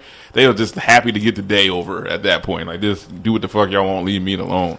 So oh man, Yeah, I came from educational, but I always did feel bad for them. I did too. I was like, God, we tearing this dude to pieces. I remember we did. I don't. Oh, I'm not gonna say we. I'm gonna keep my hands clean on this one. But I remember we was at Southside. and We had like a substitute like English teacher, and she was like a heavy set chick. And I Yeah. remember. I couldn't remember who was roasting her. Man, maybe it was Dion. I think maybe it was Bernard Sanders. Oh, or somebody. God, yeah. But I remember they was we was all like all cracking up, and she got so pissed that we was all laughing. And I remember like who whoever got kicked out, like he walked out. He's like, "Hey y'all, y'all supersized y'all homework." I was like, "Oh shit!" We couldn't stop laughing. Oh, I was like, "Man, we were so terrible to Oh, these damn up. teachers, man. I cannot believe they put up with our Every once in a badasses." while, substitute will come in there and lay down the law. Like I'm not playing none of this shit. Yeah. You know what I mean? Like it'd be like a, especially if it was like a black substitute. That was the only one we would probably respect. Like a big black black dude. You know, oh shit, we better sit our ass down. But a little goofy white dude with glasses, he's about to get disgraced. You know what I mean? Like as soon as we come in there, he is. Ooh, he's praying. I kind of stood know? out. There was a substitute teacher in one of my Southside classes when 9-11 happened. Um, because he was there for like two or three days, and on the second or third day, he walked through that door saying, This is serious, guys. This little young dude in his early 20s, this is serious, guys. World Trade Center has just been attacked. Even he felt like he was in over his head at that point. Yeah. I always thought to him, we had a substitute teacher that day. Wow. What, ah, what class was that? Oh, I had a split lunch. I remember that. I remember we went to lunch and came back and saw that. Like, I remember I was at lunch when 9-11 first Yeah, happened. They yeah. started, they, everybody started running through the cafeteria. She was like, "Yeah, y'all, the, they crashed into the buildings." I'm like, They were "What building?" juniors. yeah. Like, and what? To What be honest with going you, I didn't know what the hell they were talking about. The Twin Towers? What the fuck y'all talking about? Tim Duncan and David Robinson? Like, what the hell are y'all talking about? Like, I didn't know what the hell the Twin Towers were. That's So- kind of one, one of the. I would say, yeah, that's one of the, that. Might, that might be stupid. pop culture. In He's like, David Robinson got hit. that is a tragedy. yeah, I really didn't know until they showed me. I had seen them, but I didn't know that's what they. I didn't know what the hell they were talking about. I didn't know it. We, I felt like we saw it live though. Did you guys watch it? Because we, We had. saw, we saw the second I play. Yeah, remember yeah. it. Had, I remember it first happened at lunch. That's when people started Yeah. running around, and then Yeah. I s- then I think we got back to class, and the teacher actually like brung a TV into the Yeah. classroom and let us watch. It's like, why are you letting us watch this shit? This is scary. we didn't know the severity until the teacher started calling her. We had a Miss. I had Miss Verdine. We had French class or Spanish one of them. She was one of the foreign language teachers, and she started calling her daughter. She said her daughter worked in the Twin Towers. Man. and that's when we saw the severity of it. Like, oh, okay, this is no joke. Everybody, shut up, then. You know what I mean? And her daughter answers that, yeah, I didn't go to work today. What ironic, you know? How I never forget that. The rest of my life, I'll never forget that. You know, so. That was crazy. I remember the exact conversation. She ran out of the classroom. She was crying and everything. She was so scared, and it was just like I, I remember they let us. Did they let us go home? I feel like we went home. No, we didn't go uh, home. We stayed there, but uh, we I watched the to news Anthony's every day. Because I left for half of the day. I remember when I got back to. felt like I we went got to home. Anthony's. They were still on the TV. I was like, man, we gotta stop watching this. What is wrong with y'all? That's- They let us watch it the rest of the week. Every Yeah. class, we were watching the news. it was a big deal. we Y'all thought we were in World War Three. Y'all remember Yeah. the TV coming into your room Hell yeah, that trial? was dope. Yeah, we, I remember we watched that in fifth grade. Like that was a We good did too, yeah. that was a celebration. All the white people were mad. All the black people. Hell yeah. Jesus Christ. it's a moment in history. Teachers were pissed. All right, we better move on before we bring up some PTSD for a lot of people out there. It's like, oh, I remember Yeah. OJ. That was worst day of my I can't believe That was just People were hugging each Hey, other We excitement. needed that off of Rodney King. We needed that. Whatever Like- we lost to Rodney King. We needed. Damn, a- we let the juice get away. we needed. I think that was redemption for Rodney King. I, I really think so. that was a small part of it. yeah. Man, We that, were- that was was- really fucked up. Man. I was like, like, yeah, man, like, like All- they, they, they, they, they really got they comeuppance on that OJ thing. They- That's one they of the best things I've ever off. seen was that documentary on OJ. That shit was dope. Remember? Oh, when- yeah, that was great. That was real dope. I, I honestly think he did it, but there's there's no doubt in my mind he did it. To be honest with you, but hey, he got away. You know? But yeah, we were young, and I wasn't watching following. me neither. I didn't care. My dad them was religiously. wa- That's all we watched when I got home. Like, come on, man, I don't watch OJ no more. Please, Yeah, Like, I- watch yeah. this. This is this is stuff you need to be watching. You know, I'm like, man, I don't watch damn OJ trials on every damn channel. You know, so live broadcast yep, of a murder trial. yep, yep. I know that was That crazy. was revolutionary, and uh, uh, a slow speed chase. Oh my god. We grew up in in the cops era. We're used to seeing cops getting their tires spiked and people getting their ass whooped. We're watching the OJ chase for five hours straight. that was insane. Yeah, yeah. That It was a big insane. deal, though. It was a big deal. Yeah, I didn't. Yeah, just because I didn't think he would be. He was such a likable guy. He was. I, I thought he was innocent. I used to like the Naked Gun movies, and I'm like, man, I know. what the fuck Yeah. you doing, OJ? Ever since then, I was like, man, like we got to stay away from Broncos. we can't go. We can't watch the different Broncos. like I don't want no, No. juice. I don't No. want nothing. He's like, OJ is not affiliated with us any damn more. I feel Right. bad watching Naked Gun movies, even though they were so damn good. He's hilarious. What was the Naked Gun where Leslie Nielsen went to prison? the third? The one. third one, that one, I saw that a million times. I felt like That was Is that the one where OJ was stuck underneath the van, Is that- trying to put on yeah. uh, like a tracker or something like I that? can't Next thing you know, he was. I know. I remember him pushing him down some football stairs, and he always. That was the first That one. was the It was first a- it was one. a baseball okay. game. Oh, baseball. Okay. Yeah, uh, the third one they ended up at the Oscars at the end. Yeah, yeah, and they they made fun of Jurassic Park. They called it a geriatric park or something like that or something. Yeah, something where, like uh, that. I bet Ryan loved up. that shit. Oh yeah, he probably got pissed through his phone. Oh, he didn't have no phone to throw at that time, but uh, Throw a wall phone. Pop back. Throw my. Sega Genesis. Y'all remember when he played Dracula when he was uh, Leslie Nielsen? When Yeah, he was Dracula Yeah, died loving it. I do. Leslie Nielsen was funny, man. I like that. yeah. Yeah. He was one of the greatest. Oh, Oh, yeah. uh, damn! If I, well, that, just, fe- this with the that on my mind, I believe it's uh, Mel Brooks' birthday today. Oh, really? Okay, legend. Absolute legend, man. So shout out to you and all the great memories that you've given me over the years, man. Blazing Saddles and uh, uh, Spaceballs is still one of the best movies ever made to me. Oh You I cannot remember- top space. My kids watch that and they was cracking ribs. That's movie's- what I love. I love when my kids go back to watch old stuff that I enjoy and they watch it too and they're like, "Damn, Dad, this really was good." I remember my brother rented Spaceballs and Attack of the Killer Clowns. We watched both Yeah, back to back. yeah, you, you What bring a weird yeah, lineup. Yeah, yeah, my brother was Two renting all that funny ass shit. movies. Killer, I thought it was funny. I wasn't scared of the clowns at that Killer point. Clowns from Outer Space is one of the worst movies ever. Yeah, made. Killer No, Clowns. Yeah. no. No, I hate that movie. It makes me mad that it was actually made. Oh. It's, it's so goofy. It's funny. To No me. I man, like as soon as they it. start shooting the cotton candy they start getting a little silly straw, Yeah. I was scared to death watching that movie. I can see how that scares you. Yeah, It's like, man, It I, was cre- I, I was never terrified of that. I wasn't terrified. It either, was man. creepy, and I enjoyed. I, I remember laughing my ass. off. I was. I knew it was supposed to be a comedy. Nah, Yeah, I, ain't, yeah, I knew it wasn't taking it. I so couldn't go to a circus ever again, man. Miss for Shrine Circus, Yeah. kiss my ass. The Universal Circus, man, y'all can kiss my ass too. Any kind of circus in town, See a- I, I hate you. You better never see a tent out and when you camping a damn big ass circus tent. That- you better not that go in that motherfucker. Every to me. time I look at cotton candy, I feel a type of way. I don't even. I didn't even.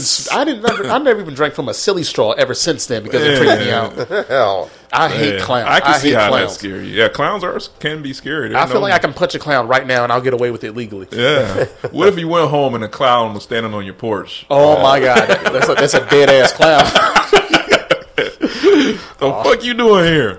I'm, I'm gonna shoot your ass and call nine one one on my damn self. I'm like, hold on, man, y'all gotta get over here. I'm, I'm under duress. I think he's still moving. I'm gonna, I'm gonna give him a kick. That's an actual fear. People are scared of clowns. That's an actual Big fear. phobia. Yeah. Yeah, that's a really big phobia. So, shout yeah. out to Sean for actually making me laugh the hardest this year. My, my biggest phobia is snakes. I'm not a snake guy. Okay. But Sean showed me that YouTube video of those swamp hunters. Oh yeah, yeah. That guy chasing pythons. Oh my! I gotta watch that. I gotta send it You to made you. that sound like Yeah. the funniest show ever. This, I mean, this guy. When you actually see the footage, this guy looks like he should be not scared of anything. yeah. It- both him and his son are big as hell. They look like they've actually ripped an alligator's mouth in half with their bare hands. But he is terrified of pythons. Every time, it he was. That's a hood. he telling the son to get him, get him. Why? Jumping straight up in there. Oh, oh. damn, man! you're terrified of these snakes. He's big as hell. This got- dude should be a got linebacker. Big as hell, scared of these snakes. Oh, I gotta watch this show, man. That was great. yeah. Oh, that was, that was great. That, uh, that that was you undersold it, Sean. You Oh undersold man, I couldn't. I was like, I gotta show. I'll send it to you, Tommy, because I got it. I had to show you, Ryan, because you would understand more than. Oh my god, that was. I broke out and I was crying laughing at this dude, and he, he has plenty more of those. Like he'd be scared before they get there. He's like, oh man, who I'm gonna be with? Like, you gonna go out there with Chase? Oh man. Woo! And as soon as he step out the car, oh, scared as hell. So, understandable. Those big ass the snakes, snakes are big as hell. He don't be doing anything but complaining and screaming. I don't blame him. Oh man, get him, get him! This dude, Yeah, I'll a- get the tail. Yeah. You good man. I'll get the tail. Hell yeah, you supposed to be the. He's supposed to be the best one. He's scared of the motherfucker. Yeah, I absolutely gotta watch this. yeah, That sounds like sounds better than any comedy I've ever It's seen. awesome. it is. it I, I is. like watching people get scared and stuff, and especially when you say they got accents. Oh, they got deep Southern Louisiana, Florida accents, and his ass is supposed to be the. He's a swamp man. He's a, that's why they called him in. And this, but he don't deal with snakes. He c- he cuts gra- uh, alligators. So these snakes are just they're quick and they're always jumping at him, and he just be screaming his ass off. So, oh man, they got to get him out of there. He's not a snake fan Not at at all. all. He gonna get bit fucking around. He- well, they not because this motherfucker's always in the back. screaming. So he let them do all the work. Grab the head. Hell no, I'm grab the tail. Hey! Oh man, Oh, that was, time. that was hilarious. oh man, I was not ready for that. I, in, in fact, I could laugh so hard at something I'm terrified of. Yeah, That- that'd be the you worst can job. You can understand the fear. Yeah, I'd rather be a grave digger. Yeah, than, than do that. seventeen Jesus foot python. They trying to grab it with their hands like they're tough. And he he hides no. He has no shame. He's scared as fuck. So, oh man, where the fuck we at? We lost here. Uh, Abbott Elementary. I'm glad you recommended that. Yeah. I've actually been spending the last year dropping a seven year old off to actual Abbott Elementary. So that show was on my radar Yeah. just because of that. I remember that, I'm, yeah. I'm happy to hear it's good because that was the show I was wondering. I was waiting to talk to somebody who's actually seen it. So I'm glad uh, that that's actually worth it because yeah, uh, at least five of my favorite family members who I look up to as role models, they worked in the educational uh, industry, including my mom, who was a teacher and principal. So uh, I'm glad to hear. Uh, oh, mother, there's a moth in here. You sound like one of the sorry, sorry about that. Yeah, sorry, I took me off guard. Sorry. Yeah, I'm glad to finally talk to somebody who's seen Abbott Elementary. it scared the shit out of me. I almost got up and run. Sorry. Sorry. in your face. You're like, oh, oh, oh shit! Oh, man. fuck, my ribs hurt. Oh, God, this has been a on. funny night. Oh, oh shit, y'all on fire tonight. We ain't Oh, even talking about John Williams yet. Oh man, we got a ways to go here. Um, my binge worthy was uh, just catching up on Strange Stranger Things this week. Is the new episode. I hadn't watched any binge worthy things this weekend, but Stranger Things, the rest of the season comes out uh, Friday night or Friday, so got that to look forward to. Uh, I'm pretty excited about that. So. I feel like I need to rewatch the first part. I feel like there's going to be a lot of Easter eggs in there that I Uh-huh. kind of missed because they're blending like this one with the next one. It's kind of like kind of like how they did like I feel like they did this like the Matrix, like they filmed back to back and they just yeah, split it up. Yeah, yeah. Okay, because a two-hour finale on a season—that's crazy right there. I don't know if I got. That's like watching a movie. That's pretty sweet. Yeah, I'm just I'm so scared to watch it because I know I'm gonna be it's gonna be a long time before. How many episodes is it? It's just two. Just two, and they just broke them down into movies. One pretty hour, much. one of them's one hour and forty minutes, and the other one's two hours and forty minutes. See, it didn't So- pan out, but that was a lot of the buzz leading into that final season of Game of Thrones. A lot of people were speculating that each eight uh, eight episodes of that final season were going to be two hour long a piece, which was not the case. I think the last episode was like an hour and a half, and they wasted that entire last half hour, mind you. But It was by far the most boring season finale episode I've ever seen in my life. No, no, not by a long shot. No, I hated it. Talking I about ab- Game of yeah, Thrones ending? Yeah, Game Oh. of Thrones. I was rolling my eyes. I was like, "Oh man, here they go." Like, Not by a long shot. they was like, "Man, maybe we should let the people vote." It was, they was like, "I'm like, bitch, come on." He had a good idea. Why y'all going to do him like that? It was bad, and a couple of my favorite characters survived to the end, but I felt that was the equivalent of seeing Kylo Ren and Rey kiss. That was strictly fan service for people that Who wanted that? I didn't. I didn't want that. Like Kylo Ren was a bad guy, and all of a sudden he became redeemable. That was after one he of the killed things- Han Solo Yeah, yeah, I didn't Killed like Han. that. That. was awful. and attempted to kill his mom. All of a Like sudden, I said, that was the equivalent of All right, come on, Batman man. versus Superman. You can't tell me Charlize Theron ain't fine as hell. in this she damn- always She is. is fine now. don't get me Jesus wrong. As long as she, it's they're not deliberately trying to make her look despicable in a movie, she can't help it. She is fucking fine. Whew, She man. was, she was like Michelle Yeoh fine, Yeah. like Asian wonderfully. And for And- all the listeners, we're watching Doctor Strange 2 in the background, and I got to voice my extreme displeasure with one of my favorite scenes in the movie was this last shot when the third eye popped up, and they absolutely destroyed it by having a cameo with one of my favorite actresses. I can't tell you how conflicted I was seeing this. This is only my, I guess this is one and a half viewings, because I haven't watched it since it came. I saw it one time in the theater, slightly disappointed, but sitting here, it hasn't gotten any better. Just I don't feel like I was off with my reaction just watching this in the background. But I can't tell you my displeasure at this po- moment right now in the theater as I was seeing this the second week it was out when I said, "Oh man, that was crazy ending. That was one of the best parts of the movie." Then 30 seconds later, oh, all cleared up. And we got Charlize Theron on here, so we really got some. You like her, right? Bring her. Yeah, th- all that mystery's gone in thirty seconds. I was disappointed. That I always, was I always felt like Marvel and DC always like in like a little rat race of who who's going to be the biggest star they can get in their franchise. I feel like Marvel just they just get all the good picks on all the great actors they can get into their Marvel universe. Like getting Charlize Theron was a big win for them. Kind of like I felt like getting The Rock was a big win for DC because I thought for sure he was going to stay away from like Yeah. comic book movies and just make like all his other movies. I thought Jumanji was going to be like his big thing, but no, here he comes. Here he comes again. But you know, whatever. I just thought there was this. It was a little bit forced. This a little bit like putting Charlie Theron in this this after credit. Like maybe they could have sprung that into something else. Maybe or hell, I don't, I don't know. I just feel like maybe they're just trying too hard to get big stars, and they're just kind of messing up on the storyline just a little bit. But you know, I digress, man. It was still a great movie in my on my end, but and I, I, I do think we should have a.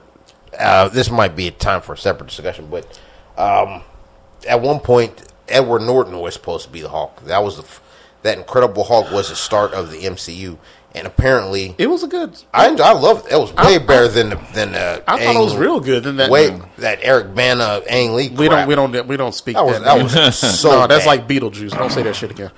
Not on the microphone. No, that was no. so bad. It That was- movie's awful. I really liked the Edward Norton Incredible Hulk, but apparently his ego, along with Terrence Howard coming off Iron Man one, is what got them fired from their job because they had ideas to that they were bigger because comic book movies weren't the huge blockbusters they are now. These were surprise hits. The year The Dark Knight came out the same year Iron Man one did, and those surpassed a lot everybody's box office expectations and quality expectations. Well, to be fair to Terrence Howard, he was he was on a roll back then. I think he was Yeah. just coming off hustle and flow. He had like a he had a pretty good thing going on. Like he was starting to become like a more of a household name before he got into Empire. So I understand like his gripe because I I heard his side of the story. I know what Marvel's side of the story is, and plus he like throw in there like. You know, Robert Downey got him fired because they didn't have like good working chemistry. But I was like, uh, uh maybe. But if you're going to be Robert Downey, I think he played the cards really well because Don Cheadle is a great replacement. That's an upgrade. works. Yeah, That is an upgrade, upgrade. if I've never seen a better upgrade in my life. Just like I think Mark Ruffalo was a way better character for uh, It worked Incredible. for, for what they're doing. Yes, absolutely. Edward Norton, I don't know if I liked him. Kind of like you have like gripes of like Spider Man being like uh, Peter Parker, so uh, back and forth how they can play Peter Parker better, but the Spider Man was kind of eh. Yeah. or vice versa. I just felt like Mark Ruffalo played a, ba- a better David Banner. I, I, Uh, I uh, agree. Bruce Banner. Agree. sorry, Bruce Banner. Agree. I just I thought he aesthetically he looked a lot better. They would have Yeah. did that in the first one, and mm, it might have been might have played a little bit well because you know I'm finding out not a lot of people are a fan of Er- Edward Norton. Like they're like you know, Fight Club is a long time ago in a lot of people's mind. There, a lot of people kind of figure out he's kind of an asshole. Yeah, I heard he was a big time dick. Yeah, they say about Samuel Jackson too. I don't know. That's why I kind of feel bad that they put him in that. Uh, what was it? That one uh, spinoff of the Jason Bourne movie, uh, the Bourne uh, Legacy, with uh, Jeremy Renner. He had a small part in that. Yeah, Yeah, but yeah, even putting him in that movie, I feel like it kind of kills it a little bit because once you put attach a name with somebody who isn't very well liked, that's like putting Amber Heard in a movie right now. no, he never Oh, reached you level. saw pictures of her in like the Goodwill.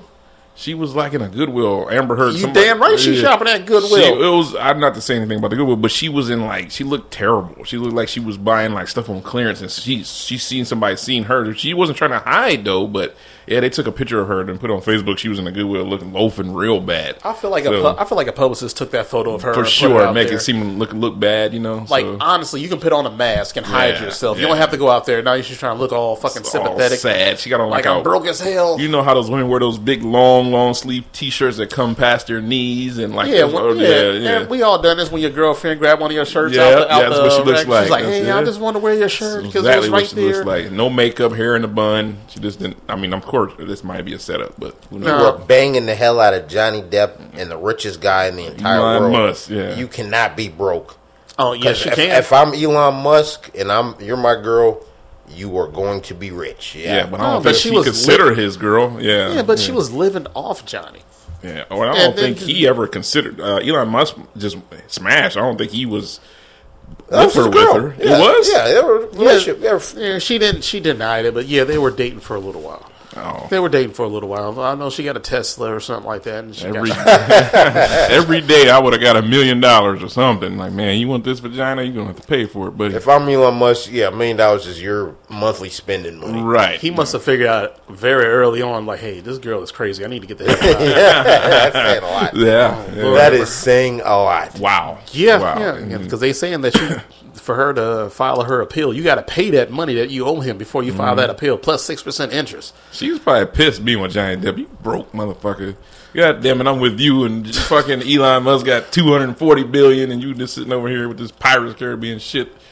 Probably hated Hey, his you ass. better count your blessings, man. Uh, I know. Jesus She- Christ. I mean, that's probably a big Matter of drop fact, off. yeah, that's, yeah, that's, that's a good drop off. Believe yeah, me. yeah, not believe that, I mean, I'm sure, sure she, you know, used to banging that, mon- you know, billionaires and millionaires. But Yeah, I guarantee my next girlfriend will not be Keira Knightley. No, so no, shout out to her no, for banging Jack Sparrow.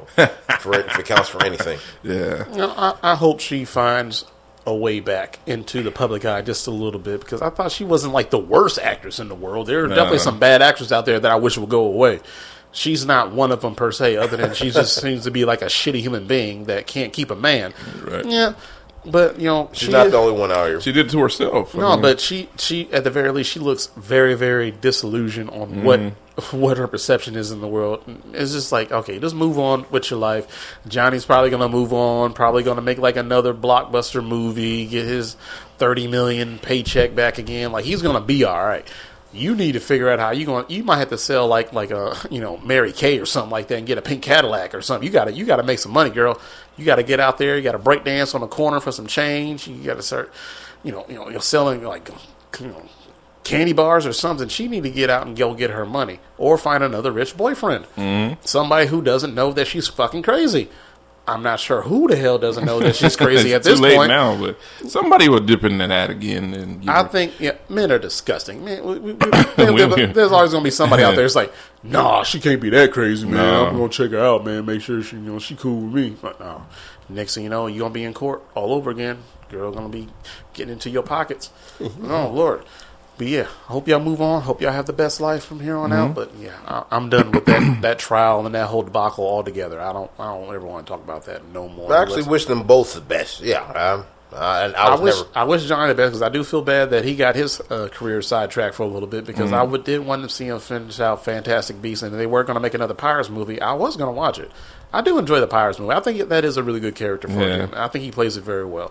And he does seem like he has a really good heart, especially when it comes to him like doing his volunteer work with Mm-hmm. the kids at the hospitals. It's almost like, oh man, a man that does something like that, man, you can't be taking like stuff like that away from him. Disney, come on now, make it right.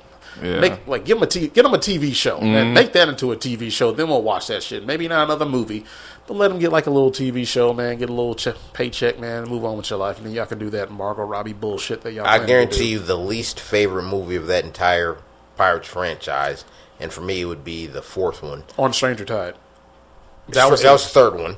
There was one that came after that where he was in Britain and he was at one point no. The third one was at at World's End. That was the third at one. World's End. Stranger, you're right. Okay, sorry, it I was. don't You're know right. I've seen that one. The No. fourth one was absolute worst. That movie grossed a billion. Yeah, the first one that they had without uh, Orlando Bloom and Keira Knightley. Yes. Is that Yep. the one with um, old boy from um, uh, that- was the movie? Not Javier Bardem? That was the fifth one. That was the fifth fifth one. one? Okay. that was the fifth one. That was the last one he was in. That was the last Okay, one. That was okay. actually all I enjoyed Right. that one. Yeah. It was all right on Just Stranger, yeah, on Stranger Tide. It was kind of like, oh man, this is absolutely garbage. I can't believe Yeah. y'all. They actually made tried to introduce a new uh, Will and whatever his girl's name was. Well, Keira Knightley's Yeah, character. yeah. It was bad. It, they, a mermaid. It, it was. It sucked. it was bad.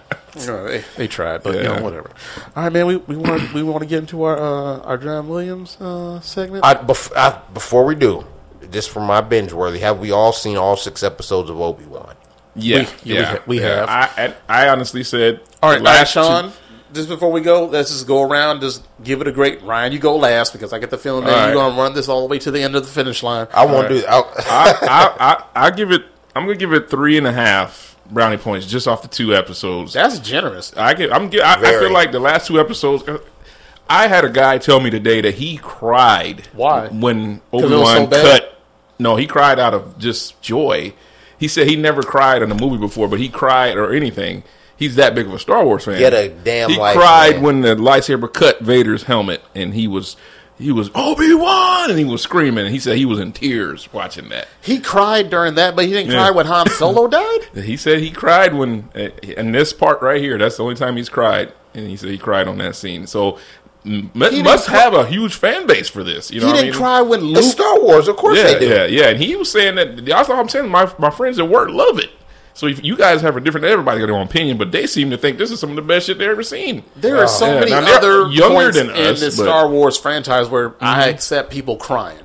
One of them crying is like when you see Luke come back from the Force Awakens. That that was a good like uh oh hell yeah moment. It was. Like um, I uh, wasn't Princess crying, though. Princess Yeah, Leia yeah. dying could be another one. That was sad. I that tell was you sad because what, she died in real life and they one had to thing send that her off. made me made my hair on my arm stand up is when Luke is uh he kneels on that tree after he defeats the Death Star or whatever he defeats Vader and whatever and he comes back and he just kneels and then he looks over and he sees Yoda and Anakin and uh, Right. yeah that made me like whoo it Wait a minute, me. you talking yeah. about Return of the Jedi? yeah Return of the Jedi yeah, Yeah, that, that- that was a good- scene that is- was a good moment. that's a good scene right there so That was a good feel good moment. I, I did enjoy that one. Yeah. Another, I don't know if it was, cr- I don't know if it was crime, but I feel like either. How would you describe it when you get like so fucking excited?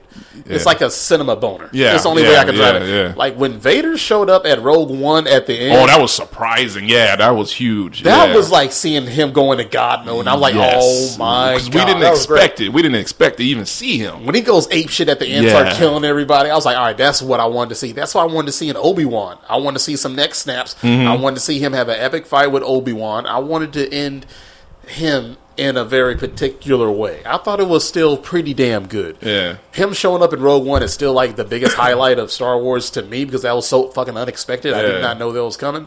But him and Obi Wan, I thought it was still pretty good, even though I felt like it was very slow paced at the beginning.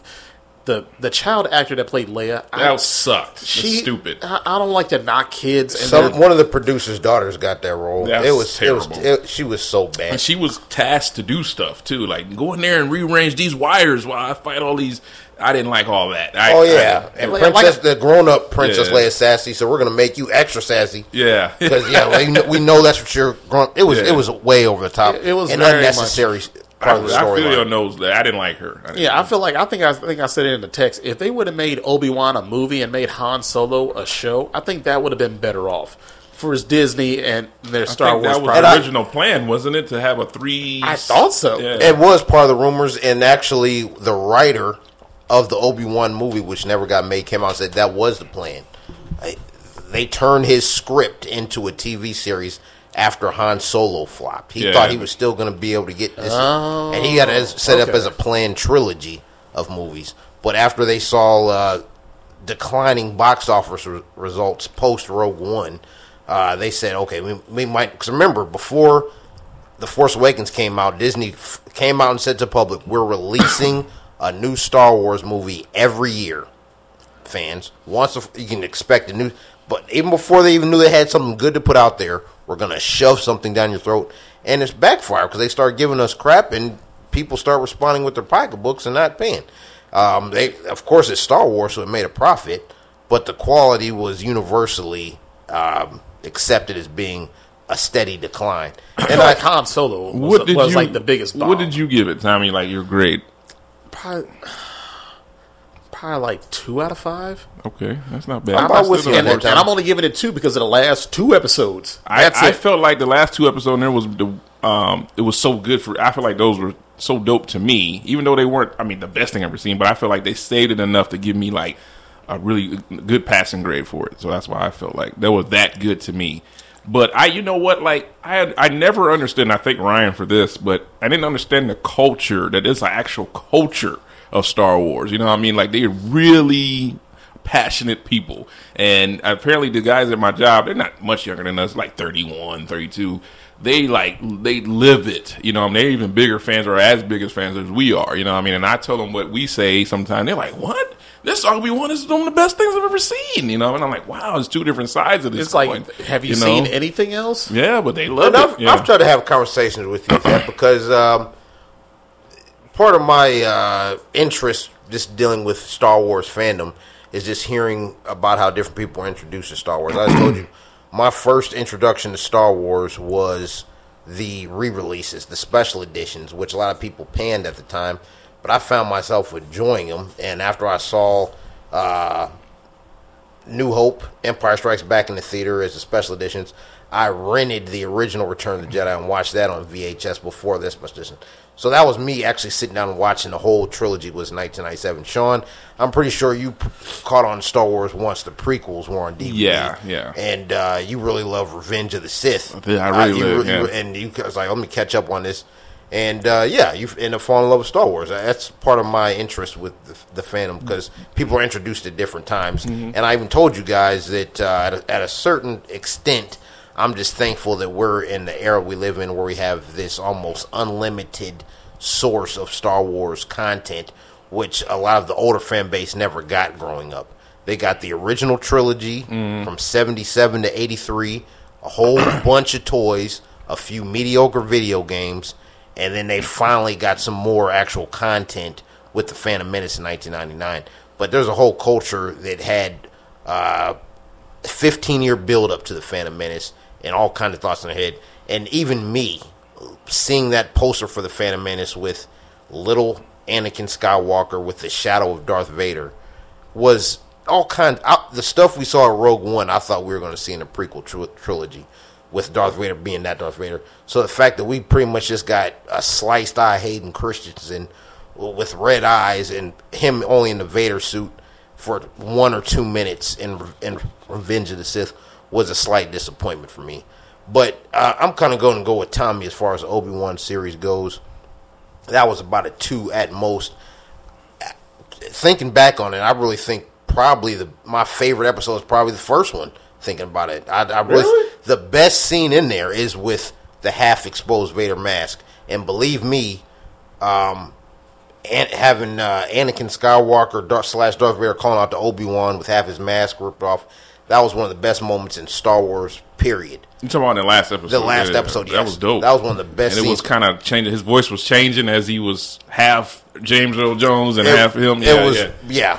But that was maybe two minutes of a sixty-minute long episode, where the other fifty-eight minutes were complete garbage with Uncle Owen uh, pretty much kicking the main villain of the series' ass, and then she turning. It, it was this. It, it felt like a TV show. It was. It, it, it felt very amateurish, and the wasted potential on this um, is on the same level as any Star Wars movie where we have our gripes. This should have been a movie, and, and I want to lead this off by saying, Tommy, uh, Sean's voice his appreciation in previous episode for the martial arts um, movies called The Raid Yeah, I like and The Raid yeah. Two. Have you seen The Raid? I have The Raid not. Two? You gotta watch those. Great. Yeah. possibly two of the top five action movies ever made. Raid one to Raid two. I can't put I can't recommend those movies enough. And a part of that is uh, because of the choreography and the actual people involved in the filmmaking. But um, the the three best people from the Raid are part of Star Wars. In the Force Awakens, when Han Solo, they were in, In that come, ship, they come back on the ship and the big ball monster start rolling through the ship. They say, "I never made a deal with Kanjiklub." Yeah. Those three Oh, Asian yeah, guys yeah, that walk yeah. out of there, Those dudes are those, crazy, They're yeah. only in that movie because of the raid. Now, let's just say uh, Tommy, Sean, you guys are producers of Star Wars, and Force Awakens comes out, and you say you're going to have in between movies before the actual episode eight and nine. You're going to have little in between movies similar to Rogue One and Han Solo. You have the raid people in a movie. It And now, now, yeah. now, Sean, would you rather have this Obi Wan show or a standalone two and a half hour movie with Darth Vader, Obi Wan, and the people from the raid? that could have been a amazing. And matter of fact, get the director from the raid one and two. Get him Yeah. to make a a, Yeah. a movie called Obi Wan. You bring those Kanjiklub. They were, um, for, for a matter of fact, time They were in John Wick three when he was fighting those Asians at the end. Oh yeah, those was in that guys, little glass. yeah, little- those two dudes are from the raid. Yeah. yeah. So they've been putting they them in a pop lot of up- movies. yeah, because Hollywood knows They the raid. good. The raid Yeah, is freaking yeah, classic. yeah, yeah. absolutely. And and Netflix keeps talking about we're going to remake the raid with with Scott Adkins, and it, that's ridiculous. What the hell? Let's make a different movie. Yeah. get the hell out of here.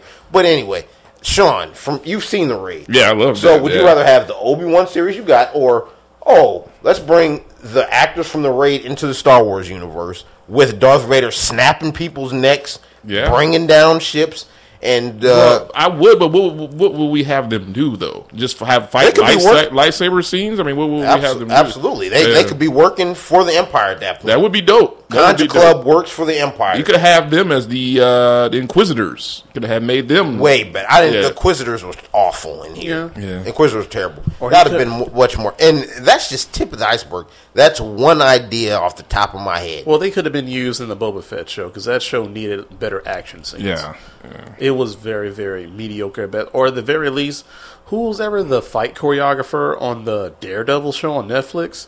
They could have been used a lot on some of these Star Wars projects because Tommy, whoever, whoever did the fight coordination on, on that Netflix Daredevil show, he deserved every fucking award he I could got- possibly be nominated I gotta for. say, when Obi Wan raised his lightsaber and said, "I do what I must," I just got a flashback of Revenge of the Sith. You know what I mean? And that was a, That's fair. That's a nod to it. I'm sure they did it on purpose, but it just made me feel a certain way. I'm like, oh, oh, They're okay, tugging- they're yeah. tugging at those nostalgia Yeah, yeah, strings. yeah, yeah. You, you've been waiting on me, Obi Wan, and you, you know, he's this is a nice little. It could have been more. I could have. Yeah. You're right. I could have saw a lot more. Compare that Yeah. fight scene to what you saw in Revenge of the Sith. Yeah, yeah. They fought for a while in Revenge of the Sith, but that's a movie. They don't Yeah, have the kind of time, you know. So, They they Disney has the budget to. oh yeah, they could have made that. yeah, Yeah, yeah. they could they could have invested like they're saving something. They're saving it. No, and You know? one and one last knock I had against the show, and I think I said this in the group text. I don't want to see Leia or Luke as kids anymore. Yeah, ever. we don't need that. We know That- what they become. It's so boring. I, I So don't- boring. Yeah. I, I don't mean to knock them as like kid actors, but it's kind of like uh, I, I get it. Not much happened. Like you really don't see shit with them until they're older. Like what's, Yeah. the, what's the point of showing Yeah. as kids? I don't need to see Yeah. that no more. I We already saw Luke and Leia pretty much didn't know anything about the Force until the original movies. So why should we care? This is Yeah, why should good. care about any of this But stuff? didn't Luke's uncle he tried to keep Obi Wan away? Even in didn't he always try to keep him because away? he knew who his father was Right, and he knew who Obi Wan was. Right, So he, he didn't want him to be the next Darth But it seemed like Leia. Did they ever have an inkling? Like, did they know who they were? Did they feel something? Do you think that that's what they're hinting at? yeah, Like they, they, felt- they loved each other, but they didn't know it was a family love as opposed to actual sexual. yeah, because they kissed and stuff, right? They did. Yeah, they, yeah. they didn't know they were brothers. No, they no, knew they they, loved each other, Right. But they didn't know they were. They didn't know until the third movie. Yeah, because that's when Han Solo started tripping. Like, man, you you just kissed him. You know what I mean? Like, oh man, damn. You know, it's like, no, it's not Yeah. like that. You know, but I, But yeah, she uh, was just doing that to make him jealous. Yeah, he yeah. she out, she knew she wanted. Han she had Solo, remo- yeah. yeah. she was just doing that to make him jealous. Yeah, It was great character work there. That's- that little girl was annoying. That she was terrible. very annoying. like Dakota Fanning in like World of Worlds, kind of annoying. Nah, she was worse. That she was one of the worst parts of the way show. way yeah. worse. Yeah, Like- that's like- saying a lot. Yeah. Tommy. No, she was very I'm- annoying. No, I'm Yeah. talking about like the day the Earth stood still. Jaden Smith annoying. Oh, God, that was bad. And she was arguing with Obi Wan and Oh. talking back. I'm gonna do this. And she knew s- They were trying yeah, too hard to make her like a miniature, a miniature sassy Yeah. like Leia. And like, Mm. no, she couldn't have been sass like that as a kid. How you know she didn't grow into that? She's just Yeah. over the top. She was pigeon toed. She can't run. So apparently, this this this fucking girl is Quicksilver. She can outrun any fucking body with her tiny ass so legs. Fast as fuck. I was like, come on, man. Th- th- These Maybe she was using the Force at that time. I don't know. She- no, they was forcing this goddamn storyline. That I was got pretty tired of bad. this shit. Oh yeah, I and just- I'm, I'm sure some executive in Disney is planning a Leia show, a Leia No, spinoff. Oh my No, god! I don't wanna see Uh, another that. another Qui Gon Obi Wan show, and then we're even going to give Darth Vader his own show. You see him sitting on his throne. That's a whole another line of storyline. Oh, don't forget we got Ice Cube son in here. You like yeah, him? yeah, yeah. You Straight love to him. You saw yeah. him in Godzilla. Oh yeah, we got his own show coming up too. Yeah, We're just gonna yeah. keep throwing these pitches. One of them, one of them's gonna gonna hit. It's just ridiculous. No, they got to stop doing all these sites. I, I'll It's just, I'll just- just, I'll just end it by saying they, they just need to move on. They need They to do, start with a whole new storyline of They're something. never. Yes. going to get it all right. Somebody's not going to like something. Some, some people like it, and some people don't. They, they can't appease everybody with But that's it. You with know? any entertainment product, whether it's a book, a rap album, a country album, or a full length but it's gonna theatrical movie. It's gonna make so much money, you know, because of what his what his name is for. But we can't. They can't make it for everybody. You know what I mean? So Well, just they, make it for but the that's what fans. Disney. That's what the- Disney but- tries to do. But the, that's their problem. The, hair, the the lineage of it goes so far back. There's these people are our age and older, and maybe a little bit younger. We we're expecting so much. You know, I think you know we're expecting because we know what good Star Wars is. We're expecting so much. You know, what I mean, and they like, damn, we can't recreate this. You know, what I mean, we got to go a whole other path here, and it's just been a disappointment so far. You know, that's They got to make it for the fans. Yeah, but the fans are rabid fans. These are not just any fans. These Or maybe they just need to bring back uh, uh, George Lucas. Maybe, maybe, but he fumbled the ball a couple times. You know, he fumbled with the. I I, tr- I try to argue that the original, uh, like the prequel trilogy, was trash. But looking back at it, it's a lot better than I try to give it credit Compare, for. it, it, it keeps getting better with all these new spinoffs. Nah, that Jar Jar Binks shit was ridiculous. I, You think, I was what? like, how Jar did they Jar get away Binks with can make a this? show right now, and I'll probably still enjoy it better than You Boba think so? Fett. Man, I would yeah, enjoy it more than the Last Jedi, uh, I'm, or Obi Wan. No, that's- that kid was- that's I would, I'll probably have more fun uh, with a George Lucas directed Jar. Misa called Jar Jar Binks. Misa, Misa black and can't read. Yeah, Uh, yeah, I, yeah, yeah, I yeah, that's some, It'd uh, be ridiculous. Yeah, I would. I would enjoy that more than this crap that Obi Wan was, and just the lack of appreciation for the character, and just, just like you said, Sean, they're so successful. They can't lose. That's the biggest problem. 'cause Yeah. they know, They know people, people are are gonna watch. it just because Star Wars is attached, and that doesn't give them the same pressure to deliver quality because they know they're going to make a profit no matter what. Yeah. And that does make you lazy. We've encountered that probably in our everyday lives, Right, yeah. outside of something. As long as they put the content out, they just throw out whatever and hope you know. They know people are going to go its Yeah, course yeah, eventually. Yeah, That that does suck because they used to be like a high end restaurant, but now they're just like a, a fast food chain at this point. Um, but that chain is in every city. You know, I what know, I mean, but it doesn't make it good food anymore. yeah, but you you can count on something. That, you know, I mean, you can go there. That's at not 3 in the- always a good You thing. can go there at three a.m. and get a taco. You know, what I mean, like you know it's there. No, you remember know. how excited you used to be to go to McDonald's? Oh, as a oh, kid? yeah, 'cause you now could- look at McDonald's right now. It's like it's the worst thing in the world. I can't even think about eating that shit. That's the last resort. You went to McDonald's because you got the, the toy, you Yeah, got the 'cause you- play and the damn thing that they had, the little playground that they had. They don't have anymore. You know, so now I just look at like you know I only got five dollars. yeah, but you can I don't get feel like cooking. Yeah, Yeah, you can get two cheeseburgers and a a, small fry for that, you know. So, Yeah, it's like- um, I want to say before we move on to the John Williams, that black phone, I gave that four brownie points. Four, okay. Four. So give that one a try. That was more of a thriller than a horror. I thought it was going to be a little scarier, but it went like a serious route. Like, man, I could see somebody doing this shit. You know what I mean? So that's how I, I pictured it. Ethan Hawke, hell of a job. Uh, It's, it's, it's worth seeing in the theaters if you get a chance. So, like, do you think it's better than Don't Breathe? um, I don't know. I don't think it's The first one where the Nah. like where they break into the house. I said eh, it's hard to compare because this was more like a supernatural. There's some supernatural elements in this. Oh, okay. Yeah, so there is some spookiness to it. Uh, I think, Okay, I thought yeah. it'd be more grounded than that. No, it, it is. Like- it's like like, with the half and kidnapping half and stuff? But there's stuff that goes on that is some supernatural element, and you'll see. Okay, So, I'll, I'll leave yep, it. Yep, yep. Okay, because I remember Don't was like the last like That was more realistic than like even the, yeah, even the yeah. sequel. I thought it was like damn, like Yeah. the sequel's still pretty damn good. I was- enjoyed myself. Yeah, those are definitely more grounded than this. So, but I I enjoyed it. So, Okay. Good All deal. right. Now let's get to our John Williams segment. Now this argument, just so all you listeners have some context on what's been going on in the background, because our group chat does. It does get out of hand sometimes. Some people say some some things where I don't think they fully understand what they said, and they're just doing that to press some buttons. And Sean and Ryan do that from time to time, even myself. But I suggested that we do a John Williams segment just to give him some uh, some praise that I don't think that he's fully gotten over the years, even though he is regarded as probably the greatest living musical composer ever.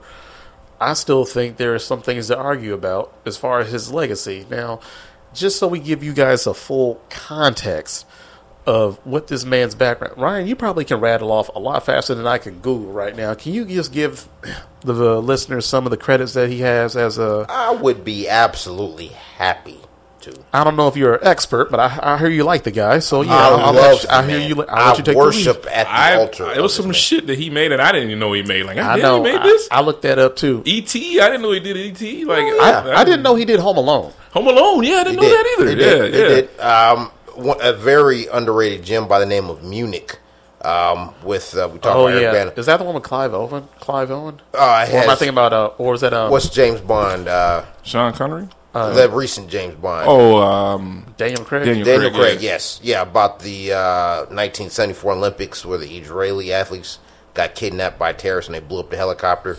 And it's about the Israeli Secret Service Hmm. getting payback on all the people behind it. One of Spielberg's underrated masterpieces. His score was great in that. We talked about the underrated score of JFK. Uh, the one that shocked me was uh, Amistad. I didn't expect. I to forgot it. about that one, too. I, f- I forgot. Amistad had some very powerful stuff in there. But yeah, everybody knows. Dun dun. Dun dun. That's the most to One me, of the greatest notes. one of the scariest things I've ever the Jaws. Oh my god! Oh my Woo. goodness! And yeah, I'll do a quick runoff, and then I just want to go on a one quick tangent here. I just want to say, yeah, Jaws, Star Wars theme, one of the more popular themes of all time. Um, underrated, in my opinion. I think we all love this movie. Hook. I was shocked to see he What? did. He did- Yeah, he did Hook? He, he did. I know. his Hook. Uh, you, you guys Jurassic mentioned Park, Home Alone. yeah, yeah, Jurassic man. Park. Man. You guys said E.T. Harry Potter. E.T. I Harry didn't know. Potter, yeah. one of the biggest franchises of of all time. Saving Private Ryan. That was the one I forgot, and I'm mad that I forgot that. That was great. Oh yeah, that was great. He is absolutely a living legend. He did Indiana Jones too, didn't he? Yep. and Man. yeah, I was gonna say that for last. Yeah, Fuck. That's yeah. Dun dun dun. dun. Yeah, that's one of the more. What? He gives It's- movies identity. He Man, gives they movies do. identity. Um, They do. He and does. yeah, mo- most people they when they hear a lot of John Williams music, they he- that movie pops up in their head. They can just hear one or two notes. They know exactly what movie that movie is. Which one Very would you iconic. say you would say like is the, your I made I made a top three, so Okay. I don't know if we're gonna. gr- I, I can do it. I just want to say I'll give you my top three real quick. I just wanted to go quick tangent for all the flack that the George Lucas prequel trilogy gets. The absolute star of episode one, two, and three is John Williams. His score was on all three of those movies. Yeah, That's- utterly that fantastic. Yeah, and I just want to point out that um, I was almost going to go fu- full geek mode for you guys and actually bring in the C- the album of episode one, The Phantom Menace. I bought that soundtrack before it came out. What the hell? One Really? of keep in mind, um, I was still watching MTV during that. That movie came out while we were in eighth grade. You bought this on cassette? See, it was it was it was it was, it was ninety. It was ninety nine. It, it was it was on CD. But uh, yeah, I bought the CD. They actually premiered the video for the first song on the Phantom Menace on MTV. You didn't see that for any other Star Wars movie. That CD actually went platinum. I'm not lying. Really? That's one of the few albums for a movie that's ever gone platinum outside of the Bodyguard, Whitney Houston. That I, the hype from for episode one, I don't think will ever be matched in my lifetime for a movie. People were pumped for that damn movie where they made that album go platinum. But I just want to point out um, of all anything you want to criticize about those prequel movies with Jar Jar Binks and our lack of actual Darth Vader in a suit, the score for all three movies is incredible, and I do think Duel of the Fates from Episode One is probably his bet, my favorite score out of all of John Williams. That that score was absolutely incredible, and uh, actually hearing that come on with Darth Maul coming out opening weekend for Episode One, one of the best theater going experiences in my life everybody in that theater lost their shit once Darth Maul popped up and you heard Duel of the Fates and you see Liam Neeson and Owen uh, McGregor fighting him. Uh, Ewan McGregor fighting him. That was great. And uh, but if I had to name my, my top three John Williams score, it would be number three, Episode one, The Force Awakens. I mean, Episode seven, The Force Awakens, with introduction our introduction to Rey and Finn and BB-8. That's third. Now, Uh, is it a, is it it a now. cheat just to put all of Star Wars just bundled up? That's what I would um, say. I- Yeah. I, would, but Because I- you can't separate them from movie to I- movie. I you can- can tell I how they gave everybody their so he own did. theme. I can. He did the entire thing, like Darth Vader's theme and all that too. Yeah, Yes. even Obi Wan. Yes. Yes. Yeah, yeah. Yep, he Man, did Obi Wan's awesome. theme. He didn't do the score for it. Now, the only uh, Star Wars movies made that he didn't do the score for were uh, Rogue One and Han Solo. Okay, yeah. But for episode one through nine, this actual Skywalker saga, he did the score for all those. Uh, that, but uh, a couple scenes in The Force Awakens, I just want to point out the show's true movie magic. Um, it is uh, the introduction of Kylo Ren when he first gets off that ship uh, listen to watch Kylo Ren's walk, his breathing, and the John Williams score. There's a real brief scene um, once they're on that uh, desert planet Jakku, I think it's called. Yeah. And the stormtroopers spot the little robot they're looking for, and Finn grabs Rey's hand and says, uh, "We got to run." And they take off running. There's like a little ground shot where it shows BB-8, Rey, and Finn all in one take. It's in and John Williams scores playing.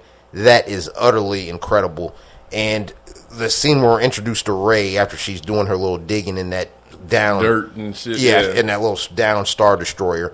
And then she gets on that little pad and slides down the hill and says, a "Ding, ding, ding, ding, ding, ding, ding."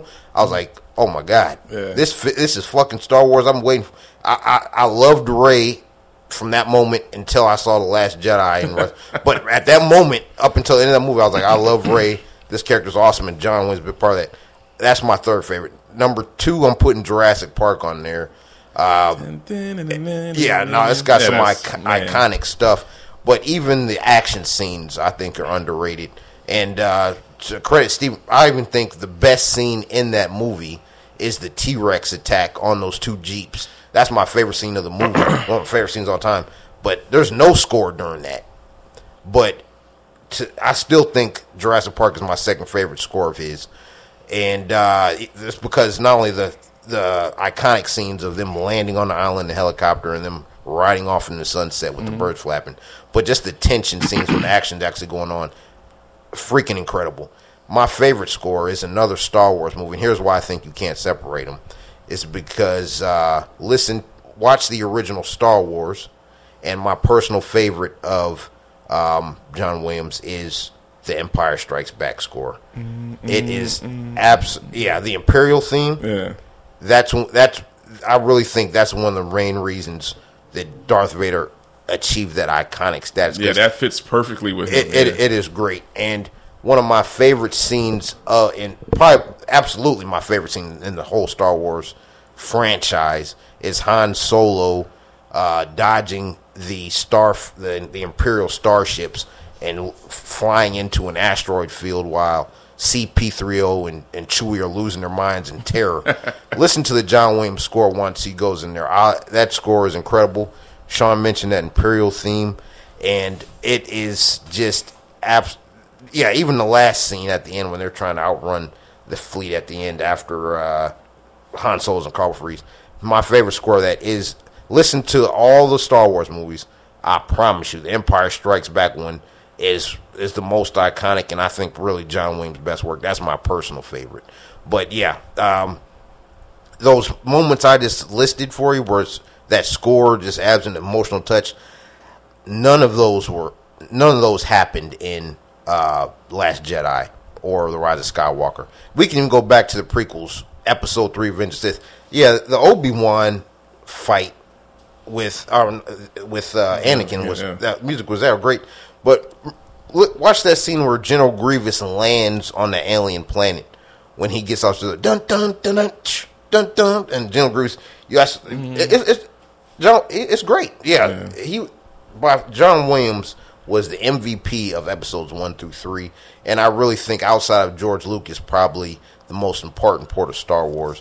But each of his scores for each move, all nine movies are different. Empire Strikes Back's Empire Strikes Back and The Force Awakens were the two best out of the nine. Those are the highlights, and both of them are my top three.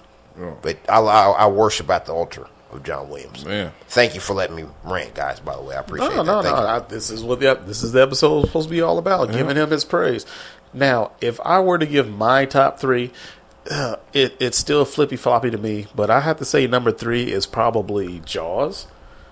That's how good that man is. I and I, I Two- love that. Two notes, but um, Yeah. scares the shit out of people. scares the I shit don't out of even- people. I never want to go in the ocean. Play because that shit at the beach. Yeah. Watch out.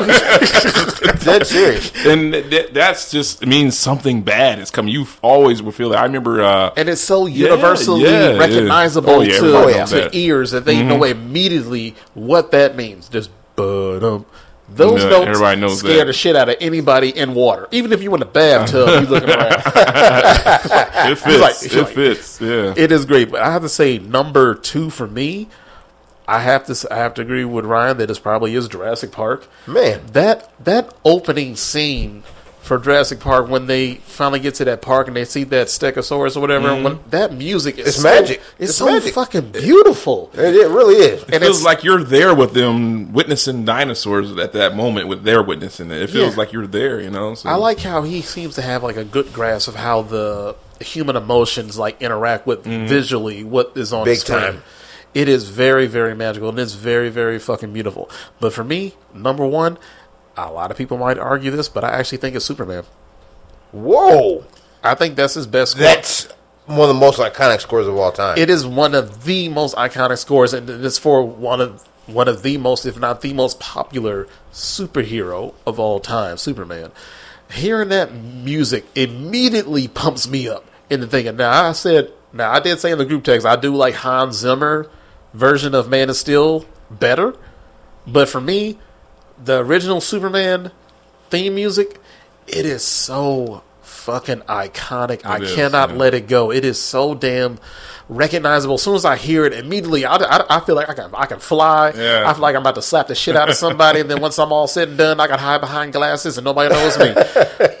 like it is so damn beautiful to listen to. He is he is by far a genius. I don't know exactly how his brain even comes up with these kind of these notes to put them all together in such a beautiful way, but it is so damn wonderful It really that he had such a great impact simply on the music. As I always said, music can help manipulate the human emotions to feel certain things they probably didn't feel in the, at the time.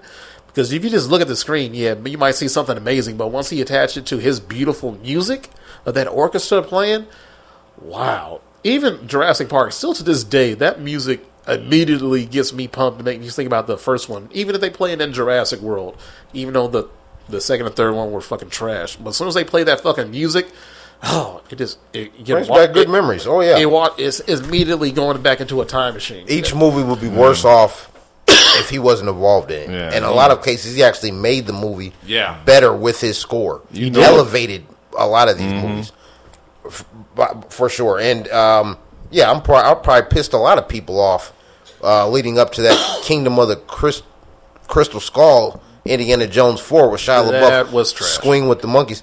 But I was whistling the Indiana Jones theme every day for about four months straight, waiting for that movie to come out.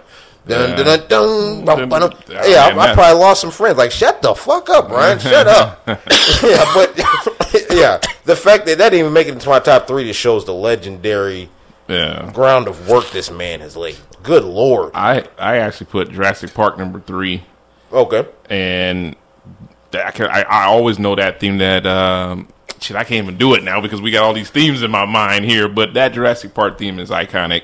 Number two was I just kind of roped all the Star Wars together, but I know him for Star Wars the theme dun, dun, dun, when it comes on and Yeah. all that. Man, it's just you always you know what that is too. When those letters come up. That is perfect. You know what I mean? Oh, When yeah. that theme comes up when it says Star Wars and it got, you know, what's going on. That right there, that opening scene in every Star Wars movie, you know that that no, you know that sound, you know that music you, anywhere. And then number one for me was Jaws, just because I was so scared of Jaws, man. And that that and then it even goes into it starts going into all Oh, that. Like, man, that shit's petrifying, man. I would say that Yeah, Star Wars yeah. influenced the movie score wise the most. Yeah. Oh my God. Like Jaws. Woo. Even like uh, uh, some schools like football teams play that. You know, like on third down and then and then Right. and you Well, know they what I play mean? that Imperial March. They do. Yeah. That, But yeah, the Imperial March is not in the original Star Wars. Yeah, That's yeah. why I had to kind of separate it because yeah, Okay. it's, even though the opening theme is the same, Yeah. the score for the duration of the movie is different. I would. I. I would also put it. Uh. Uh. It. Um. E.T. I felt like I didn't know ET, good. and I went back and listened to some. And I was like, "Damn, I didn't know that was him." I like some of those ET themes. So, Absolutely. But yeah, I definitely got Jaws number one as far as I recognize that anywhere. I mean, one of the most recognizable things ever. And shit, even when I'm fishing, I'm thinking like Jaws. You know what I mean? Like man, and, like, man, you, you could use that on any scary anything that's scary. You know, so that that fit a big ass shark perfectly. You know, so that's more of Jaws than the shark is to me. That theme, you know, Big time. Yeah. And yeah, just thinking about the list, that's why I sent y'all that text message before I got here. Because we, I think we're all in agreement that episode nine, The Rise of Skywalker, was a huge letdown. It was. It was a huge letdown. Uh, but that little 30 second clip there is an utter work of genius. Oh, man. And who's ever created that little 30 second clip, I, I'm so glad. I think they appreciate John Williams the way they did. Because they they pretty much combined Duel of the Fates with, with that Darth Vader Imperial March theme for that little 30 second clip. And Sean, you can vouch for this. I was not that excited for the Rise of Skywalker because I had probably one of the more emotional uh, reactions to the Last Jedi, and how I really felt like my time as being a diehard Star Wars fan was over. I have never been so let down by a But movie I, in my I remember how excited you was for the Force Awakens. We was watching trailers like two years before, or, or a of the- year before. Yeah. I remember you. I helped you move something, and you was like, "Come watch this." And I came in there, and we sat down at the computer, and we looked at it. We was like, "Man!" We saw Finn take off that helmet, and he's looking around. We was like, "Oh, Oh yeah, and that was just yeah, like a little, yeah, uh, yeah. pretty much sizzle reel. Yeah, yeah. They had, yeah, they uh, before they. I remember that. Yeah, just had a little sizzle reel Yeah. Mm-hmm. of about five or six clips from the movie, and it was absolutely the. Imperial force was coming off that lake, and they were firing at the Yeah. stormtroopers, and they were fighting right there. That was super dope. I did, we just thought we were. We Oh yeah, were, and it we ended were- with the Millennium Yeah. Falcon doing Oh, a, a sweet move. Oh my god! Yeah, yeah, it was it was incredible. Yeah, the marketing for uh, The Force Awakens was one of the best in movie history. Yeah. absolutely. And I really think that was one of his John Williams' greatest contributions because uh, Disney had a lot riding on that movie to start this franchise Right. over again. They started off right. They did, yeah. they did. It was a crowd pleaser, and I really think John Williams was a big contribution to that because I really think, just like myself, a lot of people fell in love with Rey the second they saw her sliding down that that uh, sand hill and Mm-hmm. John Williams. board she oh yeah. yeah, yeah. yeah, and then her actually kick turns like actually riding into the city, and her full theme Mm-hmm. and the John Williams score kicks in. It's it's movie magic at its best. Yeah. yeah. That I really you you see all the phases working in cohesion, which is not always the case. Yeah, you you you got great filmmaking on display, and somebody adding music to that to even uh, Mm-hmm. raise the emotion emotional stakes of each scene. It was That perfect. true true movie magic on Oh, yeah. display there. John John Williams is is a hero of mine and a living legend. Absolutely, I love that man. Now, which score do you think is an underrated score of his? I mentioned JFK earlier because I really feel that last hour, and it's been parodied to death with the Kevin Costner back and to the left, back and to the left. But if you guys haven't seen JFK in a while, you guys have seen JFK, right? I haven't seen it I, in a long been time. a long time for me too. you guys are going to be blown away not only by you see all the great actors that are actually in this movie, including Joe Pesci, Jack Lemmon, and a host of others. Uh, uh, what's the big fat guy uh, in the John Hughes movies? Um What John Candy? John? Candy. Yeah, John he Candy's in this. away, There we go. yeah, Yeah. yeah. There we go. Yep. Yeah. But that last hour and seeing, um, uh, oh God, what's the bad guy's name from uh, Book of Eli and uh, Oh, Gary Oldman? Gary Oldman. Yeah. Gary Oldman playing uh, Lee Harvey Oswald, and just seeing the different versions of how that story could actually play out. That that's my biggest underrated score for John Williams because that movie's a classic. I looked up a list before we move on or, or in the show. They had like Liberty Fanfare as number one for him. What? Like, what is Liberty Fanfare? Is What that the hell is that? I have no idea. And they had Indiana Jones: The Last Crusade at number two for him. Uh, as far What? as like this list, it was just a Google. I just Googled it. Yeah, so I don't know where they came up with that. Sorryassnerd.com. That Yeah, is- yeah. I've never heard of that. But Yeah. you no, you can't start no John Williams discussion with without Star Wars, Jaws, Star or Wars was number Jones. eight on here. Superman number nine. E.T. was number five. And the Cowboys Overture, that was number four. Accidental Tourist. This must be just actual uh, Philharmonic stuff that he's done. Oh, Maybe. okay. I don't know if these are actually all movies. So Yeah, he's, he's he did at least twenty movies I haven't seen Yeah, before yeah. he did Jaws and Star Wars. Right. So his career started in the fifties, I believe. Okay. I personally thought Catch Me If You Can was an underrated one. Yeah, that I saw, awesome. I saw where he was made. He did a score for that. Yeah. Damn, I know. him and Spielberg love each other. Good God, I feel like he won for Saving Private Ryan as an Oscar. Did he? he should have won. He better have won for Star Wars and Indiana Jones. It's I'm bad enough sure. that that didn't win like film of the year. That was bad enough. If They didn't Oh, yeah. give John Williams his fucking credit on that score. Man, they might as well just throw the whole Oscars away.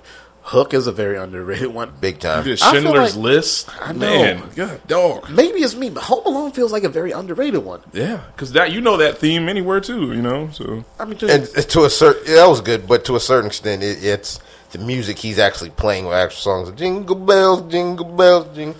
Those kind of stand out to me, but uh, it was good. Yeah, it was good. Yeah, Memories of a Geisha did that. and- that was not that good. I and I remember and, that. and I worship at the jack off or altar of Zhang Ziyi, but that was just okay. Minority Report. I do like that. Woo, that was a good one. The BFG, You did that. Never saw that. Uh, I saw that. I'm a Spielberg Yeah, fanatic. Big Friendly Giant. Big Friendly Giant. I enjoyed I've never that. seen that I saw one. that in the theaters. I think. Really? Yeah. Who talked you into seeing that? I was with some girl that taught me into see that. I never That wanted looked to go. very Actually unappealing to pretty good. me. Actually, pretty good. Yeah, I hope you got some ass for Oh, that. you I think. I did.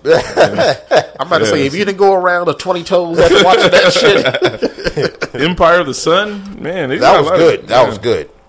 Little, It's got a little lot boy here. Christian Bale. Man, there's a whole lot going yeah, on. he, here. he, he, he, he has the kind of catalog that'll stand the test of time for, for the rest of cinema history. And I guarantee you, everybody who- who likes movies, even in the slightest, one of their favorite movies of all time, he did the score for. Yeah, you can't tell the story of cinema, the history of cinema, without mentioning his name in it. It's like there's certain names that are always going to be attached to like the the world of cinema, like the Steven Spielbergs, the John Williams, Hans Zimmer, uh, Jerry Bruckheimer. This is like there's certain names that are just there's stamps into this whole thing that we love that's called cinema, and he is absolutely on that Mount Rushmore of people that have influenced my cinema life beyond words at Yes. this point. John Williams is up there. Y- y'all already know how I feel about Hans Zimmer. I mm-hmm. fucking love that dude. You know, Steven Spielberg, like Quentin Tarantino, like these people are just they push boundaries that aren't aren't really there for most people to put. I, I can't name another famous composer outside of like maybe two men, maybe three if I really really try hard that really have like a lasting impact. Like they're so fucking popular. Like they've been attached to a lot of different projects, a lot of different projects. I had to. I, I did do a shout out. I, I'm pretty sure I did a, a stand ovation to John Williams in one of the previous episodes. Oh, yes, you did. But uh, Danny Elfman, who we just saw, did the score for Doctor Strange too. He also did the score for The Simpsons. That's about as iconic as it get. Okay, um, not bad. But uh, yeah, um, I, I s- I still think the Michael Keaton Batman theme is the absolute best. Um, I, I, people think of Batman that Michael Keaton series and the cartoon series.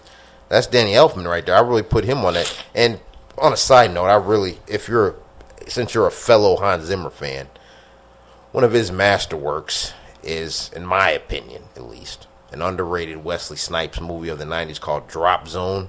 Mm, remember, I he remember was, that, yeah. Remember he, he, he was a cop infiltrating a skydiving unit to find Yeah, I, yeah. his I brother's remember murder. that movie. Yeah, it's yeah. a very underrated. Was that movie. Gary Busey? That was Gary Yeah, Busey as the main yeah, bad guy. Yeah, all perfect. And I really felt the female lead should have had a bigger career than what she had. She was a badass and gorgeous on top of that. But the Hans Zimmer score on that is Paul. Oh my! It gets my blood. I really will. I, that's one of those scores I wish would just play as I go throughout my daily life. I would be kicking life's ass if that score played as I You need went about theme my music everywhere you go. yeah, yeah. Oh, I, I would, I would, I would re- literally have the world on a rope right now if I had theme music like that. The drop zone score, Tommy, please watch that um, when you get a chance. I, I think, I think you'll think that's one of the more underappreciated scores of of, of uh, that decade. That's, that is funny that you need you need that. you know what? If I had Stone Cold Steve Austin's music anytime I walked into a room, everybody be shitting their damn pants. I was like, all right, I get it. I, I get it. Everybody needs like that that good theme music. You- You ever find like that one good song Yeah. that makes your day just a little bit better? Like you having a shitty day and you just have like that one good old reliable song. Oh, yeah. that you just put that on and bam, everything just gets better again. Makes sense now. Yes. I ain't gonna lie. Sometimes I do listen to Hans Zimmer, uh, Man of Steel theme. That that that theme is so fucking beautifully I- I love it. crafted. Eh, The fact that it's attached to a movie that you know, y'all know how I feel. I don't feel like it's the greatest like superhero movie ever. I don't even think is is that great. It's still good, but I wasn't the biggest fan as y'all two were. But I am a massive fan of the score of that like movie. Man of yeah. It is fucking great. When he first takes flight, that music. Oh Lord, have Ooh, mercy. that make your hair on your arm stand up. Hell right fucking yeah, man. He just knows how to build it up, man. It's just it's just beautiful. Like the I loved it, what he did in Dark Knight Rises as well. That's probably my least favorite of the Nolan trilogy. But uh, yeah, the last thirty minutes of that, once uh, Bane and the criminal start fighting the cops and Batman's flying yeah. and Catwoman's riding the bike, the Batmobile or the bike, the Bat bike. All that last thirty minutes of the Dark Knight Rises is some of Hans Zimmer's best. And keep in mind, he got actually copied for about five years straight after Inception came out. You remember when Inception came out and they had mm. that little boom, boom score when all the major scenes. Look look at some of the blockbusters, including Transformers Three. So remember there was that little uh, snake thing that came out in Transformers 3 Every that, that that movie came out post Inception. That's one of many movies that tried to cop try to copy Hans Zimmer. That Inception score is one of the most copied and ripped off scores of all time, and he deserves kudos for starting an unfortunate trend. Unfortunately, but his score on Inception was the stuff of legend for sure. Okay, well, it's, it it bees like that sometimes, man. Even in music, when you create a sound that's really hot, most people are going to copy it. Like how Oh, many yeah. how many people jumped on the new Jack Swing after Teddy Riley pretty much pioneered that whole mm-hmm. phase? Oh, it's yeah. going to be like that. Like T Pain coming in with fucking auto tune, even though it was started by somebody, he popularized it. I Yeah. still say Roger and Zapp is the originator. of that. most people don't even know who the fuck that is. That's a damn Computer shame. love. No, they'll ne- they, they'll never understand that shit. Yeah. But, you know, I love that man. But it bees like that sometimes, man. When you pioneer something and make it that damn great, man, if they're not copying you, you didn't do well enough, in my mm-hmm. opinion. So, yeah, true. it, yeah, it- it- true, true talk, Tom. True, real talk. No, man. If you, if you make something that damn brilliant, it kind of kills the imagination of somebody else. You ever seen something so fucking so well done that you think you can't do anything better than that? I feel like that's how most people feel when they hear Hans Zimmer and John Williams. Like it's it's great to aspire to that, but you always feel like I'm never going to achieve anything even close to that. These dudes are just fucking giants, and I feel like everybody else is just they're like a thousand laps behind wherever they've been. And you know, granted, he's he's 90, uh, John Williams, so he has had a tremendous career Right, yeah. Thus far. And even though he's going to retire from film, he's not going to completely retire from music. I think he's going to still do, you know, orchestras like throughout the country. I think he's going to still do that. But you know, as far as movies go, it is going to be a sad day that you know when Indiana Jones Five comes out, and this movie isn't like the greatest thing I've ever heard in my life. I don't know what I'm going to do. I don't know You saw I'm gonna do Indiana. Jones. You remember Shia LaBeouf swinging with the CGI monkeys, right? We, It can't be worse than that, right, Tommy? we ain't got to talk about. And remember, Steven Spielberg made that movie, We ain't got to talk. About it. And he's not even going to make this fifth one. Man, we still ain't got to talk about that, man. I- let's just live in the, the land of good things. Okay, I- I'm- I'm with that. Let's just say I'm hypothetically, this is like him putting his fucking foot down. I wish I could build. this could even, be this could be like the Jay Z Black album. See, I, I was not aware that this that he was going to be scoring Indiana Jones five. So, I was unaware they were making an Indiana, Indiana Yeah. Jones five in the first place. I thought Harrison Ford was too fucking old the last movie ago.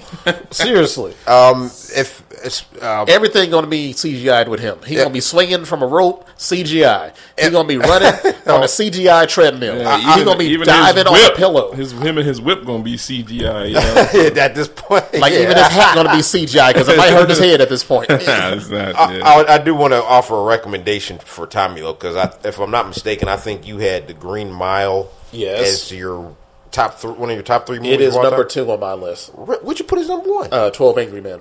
that's right. That's right. Okay. Henry Fonda, the black and white. Oh, I understand. I completely understand. Um, the d- writer director of the Green Mile and Shawshank Redemption, Frank Darabont, who um, he also had a scuffle with. He was actually the writer director of Walking Dead season one.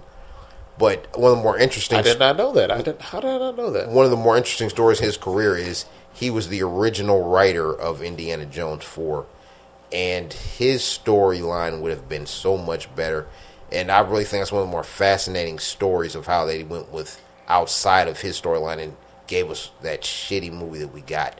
Um, they borrowed a lot of what he did because um, me for one, I didn't have a problem with him introducing aliens and Russians into the franchise just because one, uh, Indiana Jones has always dealt with really sci-fi and supernatural stuff. Look at all three of the previous movies with the Ark of the Covenant and the Holy Grail. There was sci-fi elements of that. Yeah. Uh, the uh, Indiana Jones, the time period did take place in the fifties, and uh, Cold War era Russia and UFOs were a big phenomenon of that era.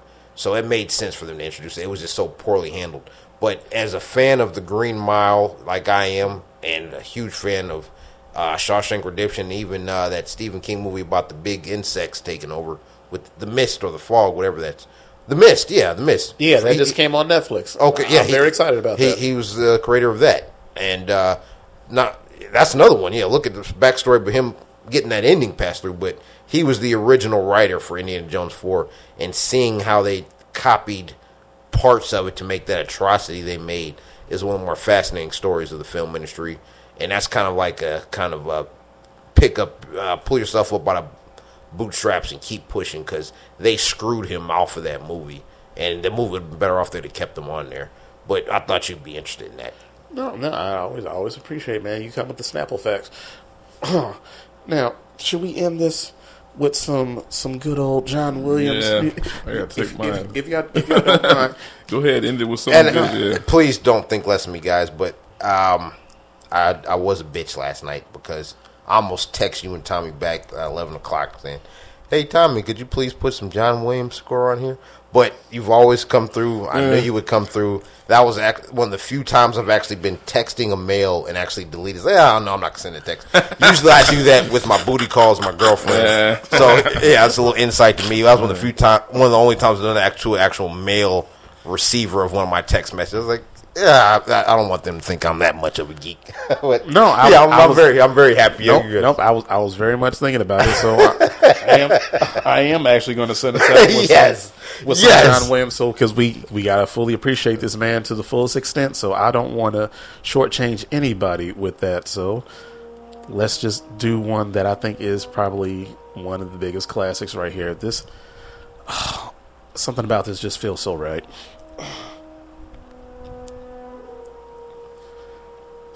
If people don't feel like the arm, like hair standing up, just hearing these notes, I don't know what the hell is wrong with you. Obviously, y'all didn't have a childhood, and I apologize for y'all having bad parents. But this right here is so damn beautifully smooth. I still remember watching this for the first time, that first Jurassic Park. in uh, the uh, Fort Wayne, Indiana, for all the listeners out there outside of Indiana, we're broadcasting out of Midwest Fort Wayne, Indiana. That Fort Wayne Philharmonic uh, yearly, they usually do like a collection of John Williams scores. I've, I'm, I'm, I need to see that before I die.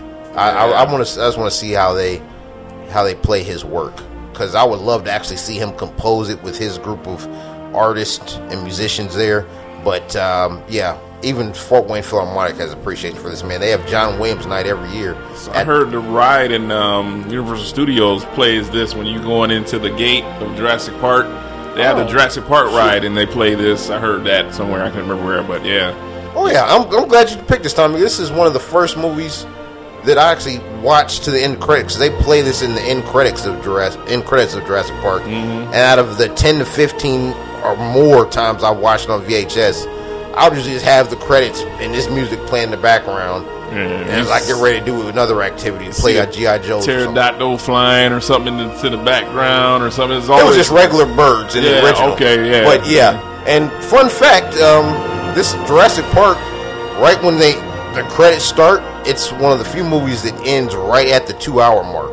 Exactly 120 minutes is when the credits start rolling. They say directed by Steven Spielberg.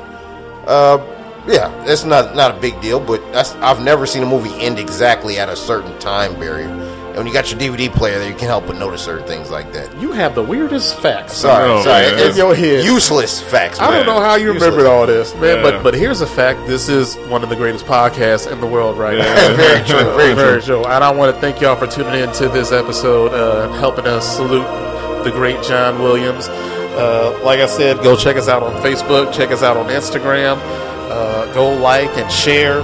Oh, damn, this music is so damn good. I'm gonna man. look outside and see a Brontosaurus walking by. Man, Oh Lord, But it's up, it's uplifting. It too. is, it It's is, very yeah. uplifting. It makes you feel good about life. not when the T Rex is out, but you know everything else, Yeah. man. It feels beautiful. This the music is so damn beautiful, and I want to thank all y'all for tuning in with with this great episode. Salute to you, John Williams. Thank you for all the memories that you've given us over this this life of ours, and I wish you nothing but the best in what you try in the next future. Oh Lord, Ryan over here, Sean over here, Tommy right. right here. I want to thank y'all for tuning in. So thank y'all. Have a good night. All righty, good night. Shout out Happy- to the showrunners, Tommy and Sean, for spotlighting John Williams. Love you guys. Happy Fourth of July, everybody. Yeah, happy Independence Day. Yeah.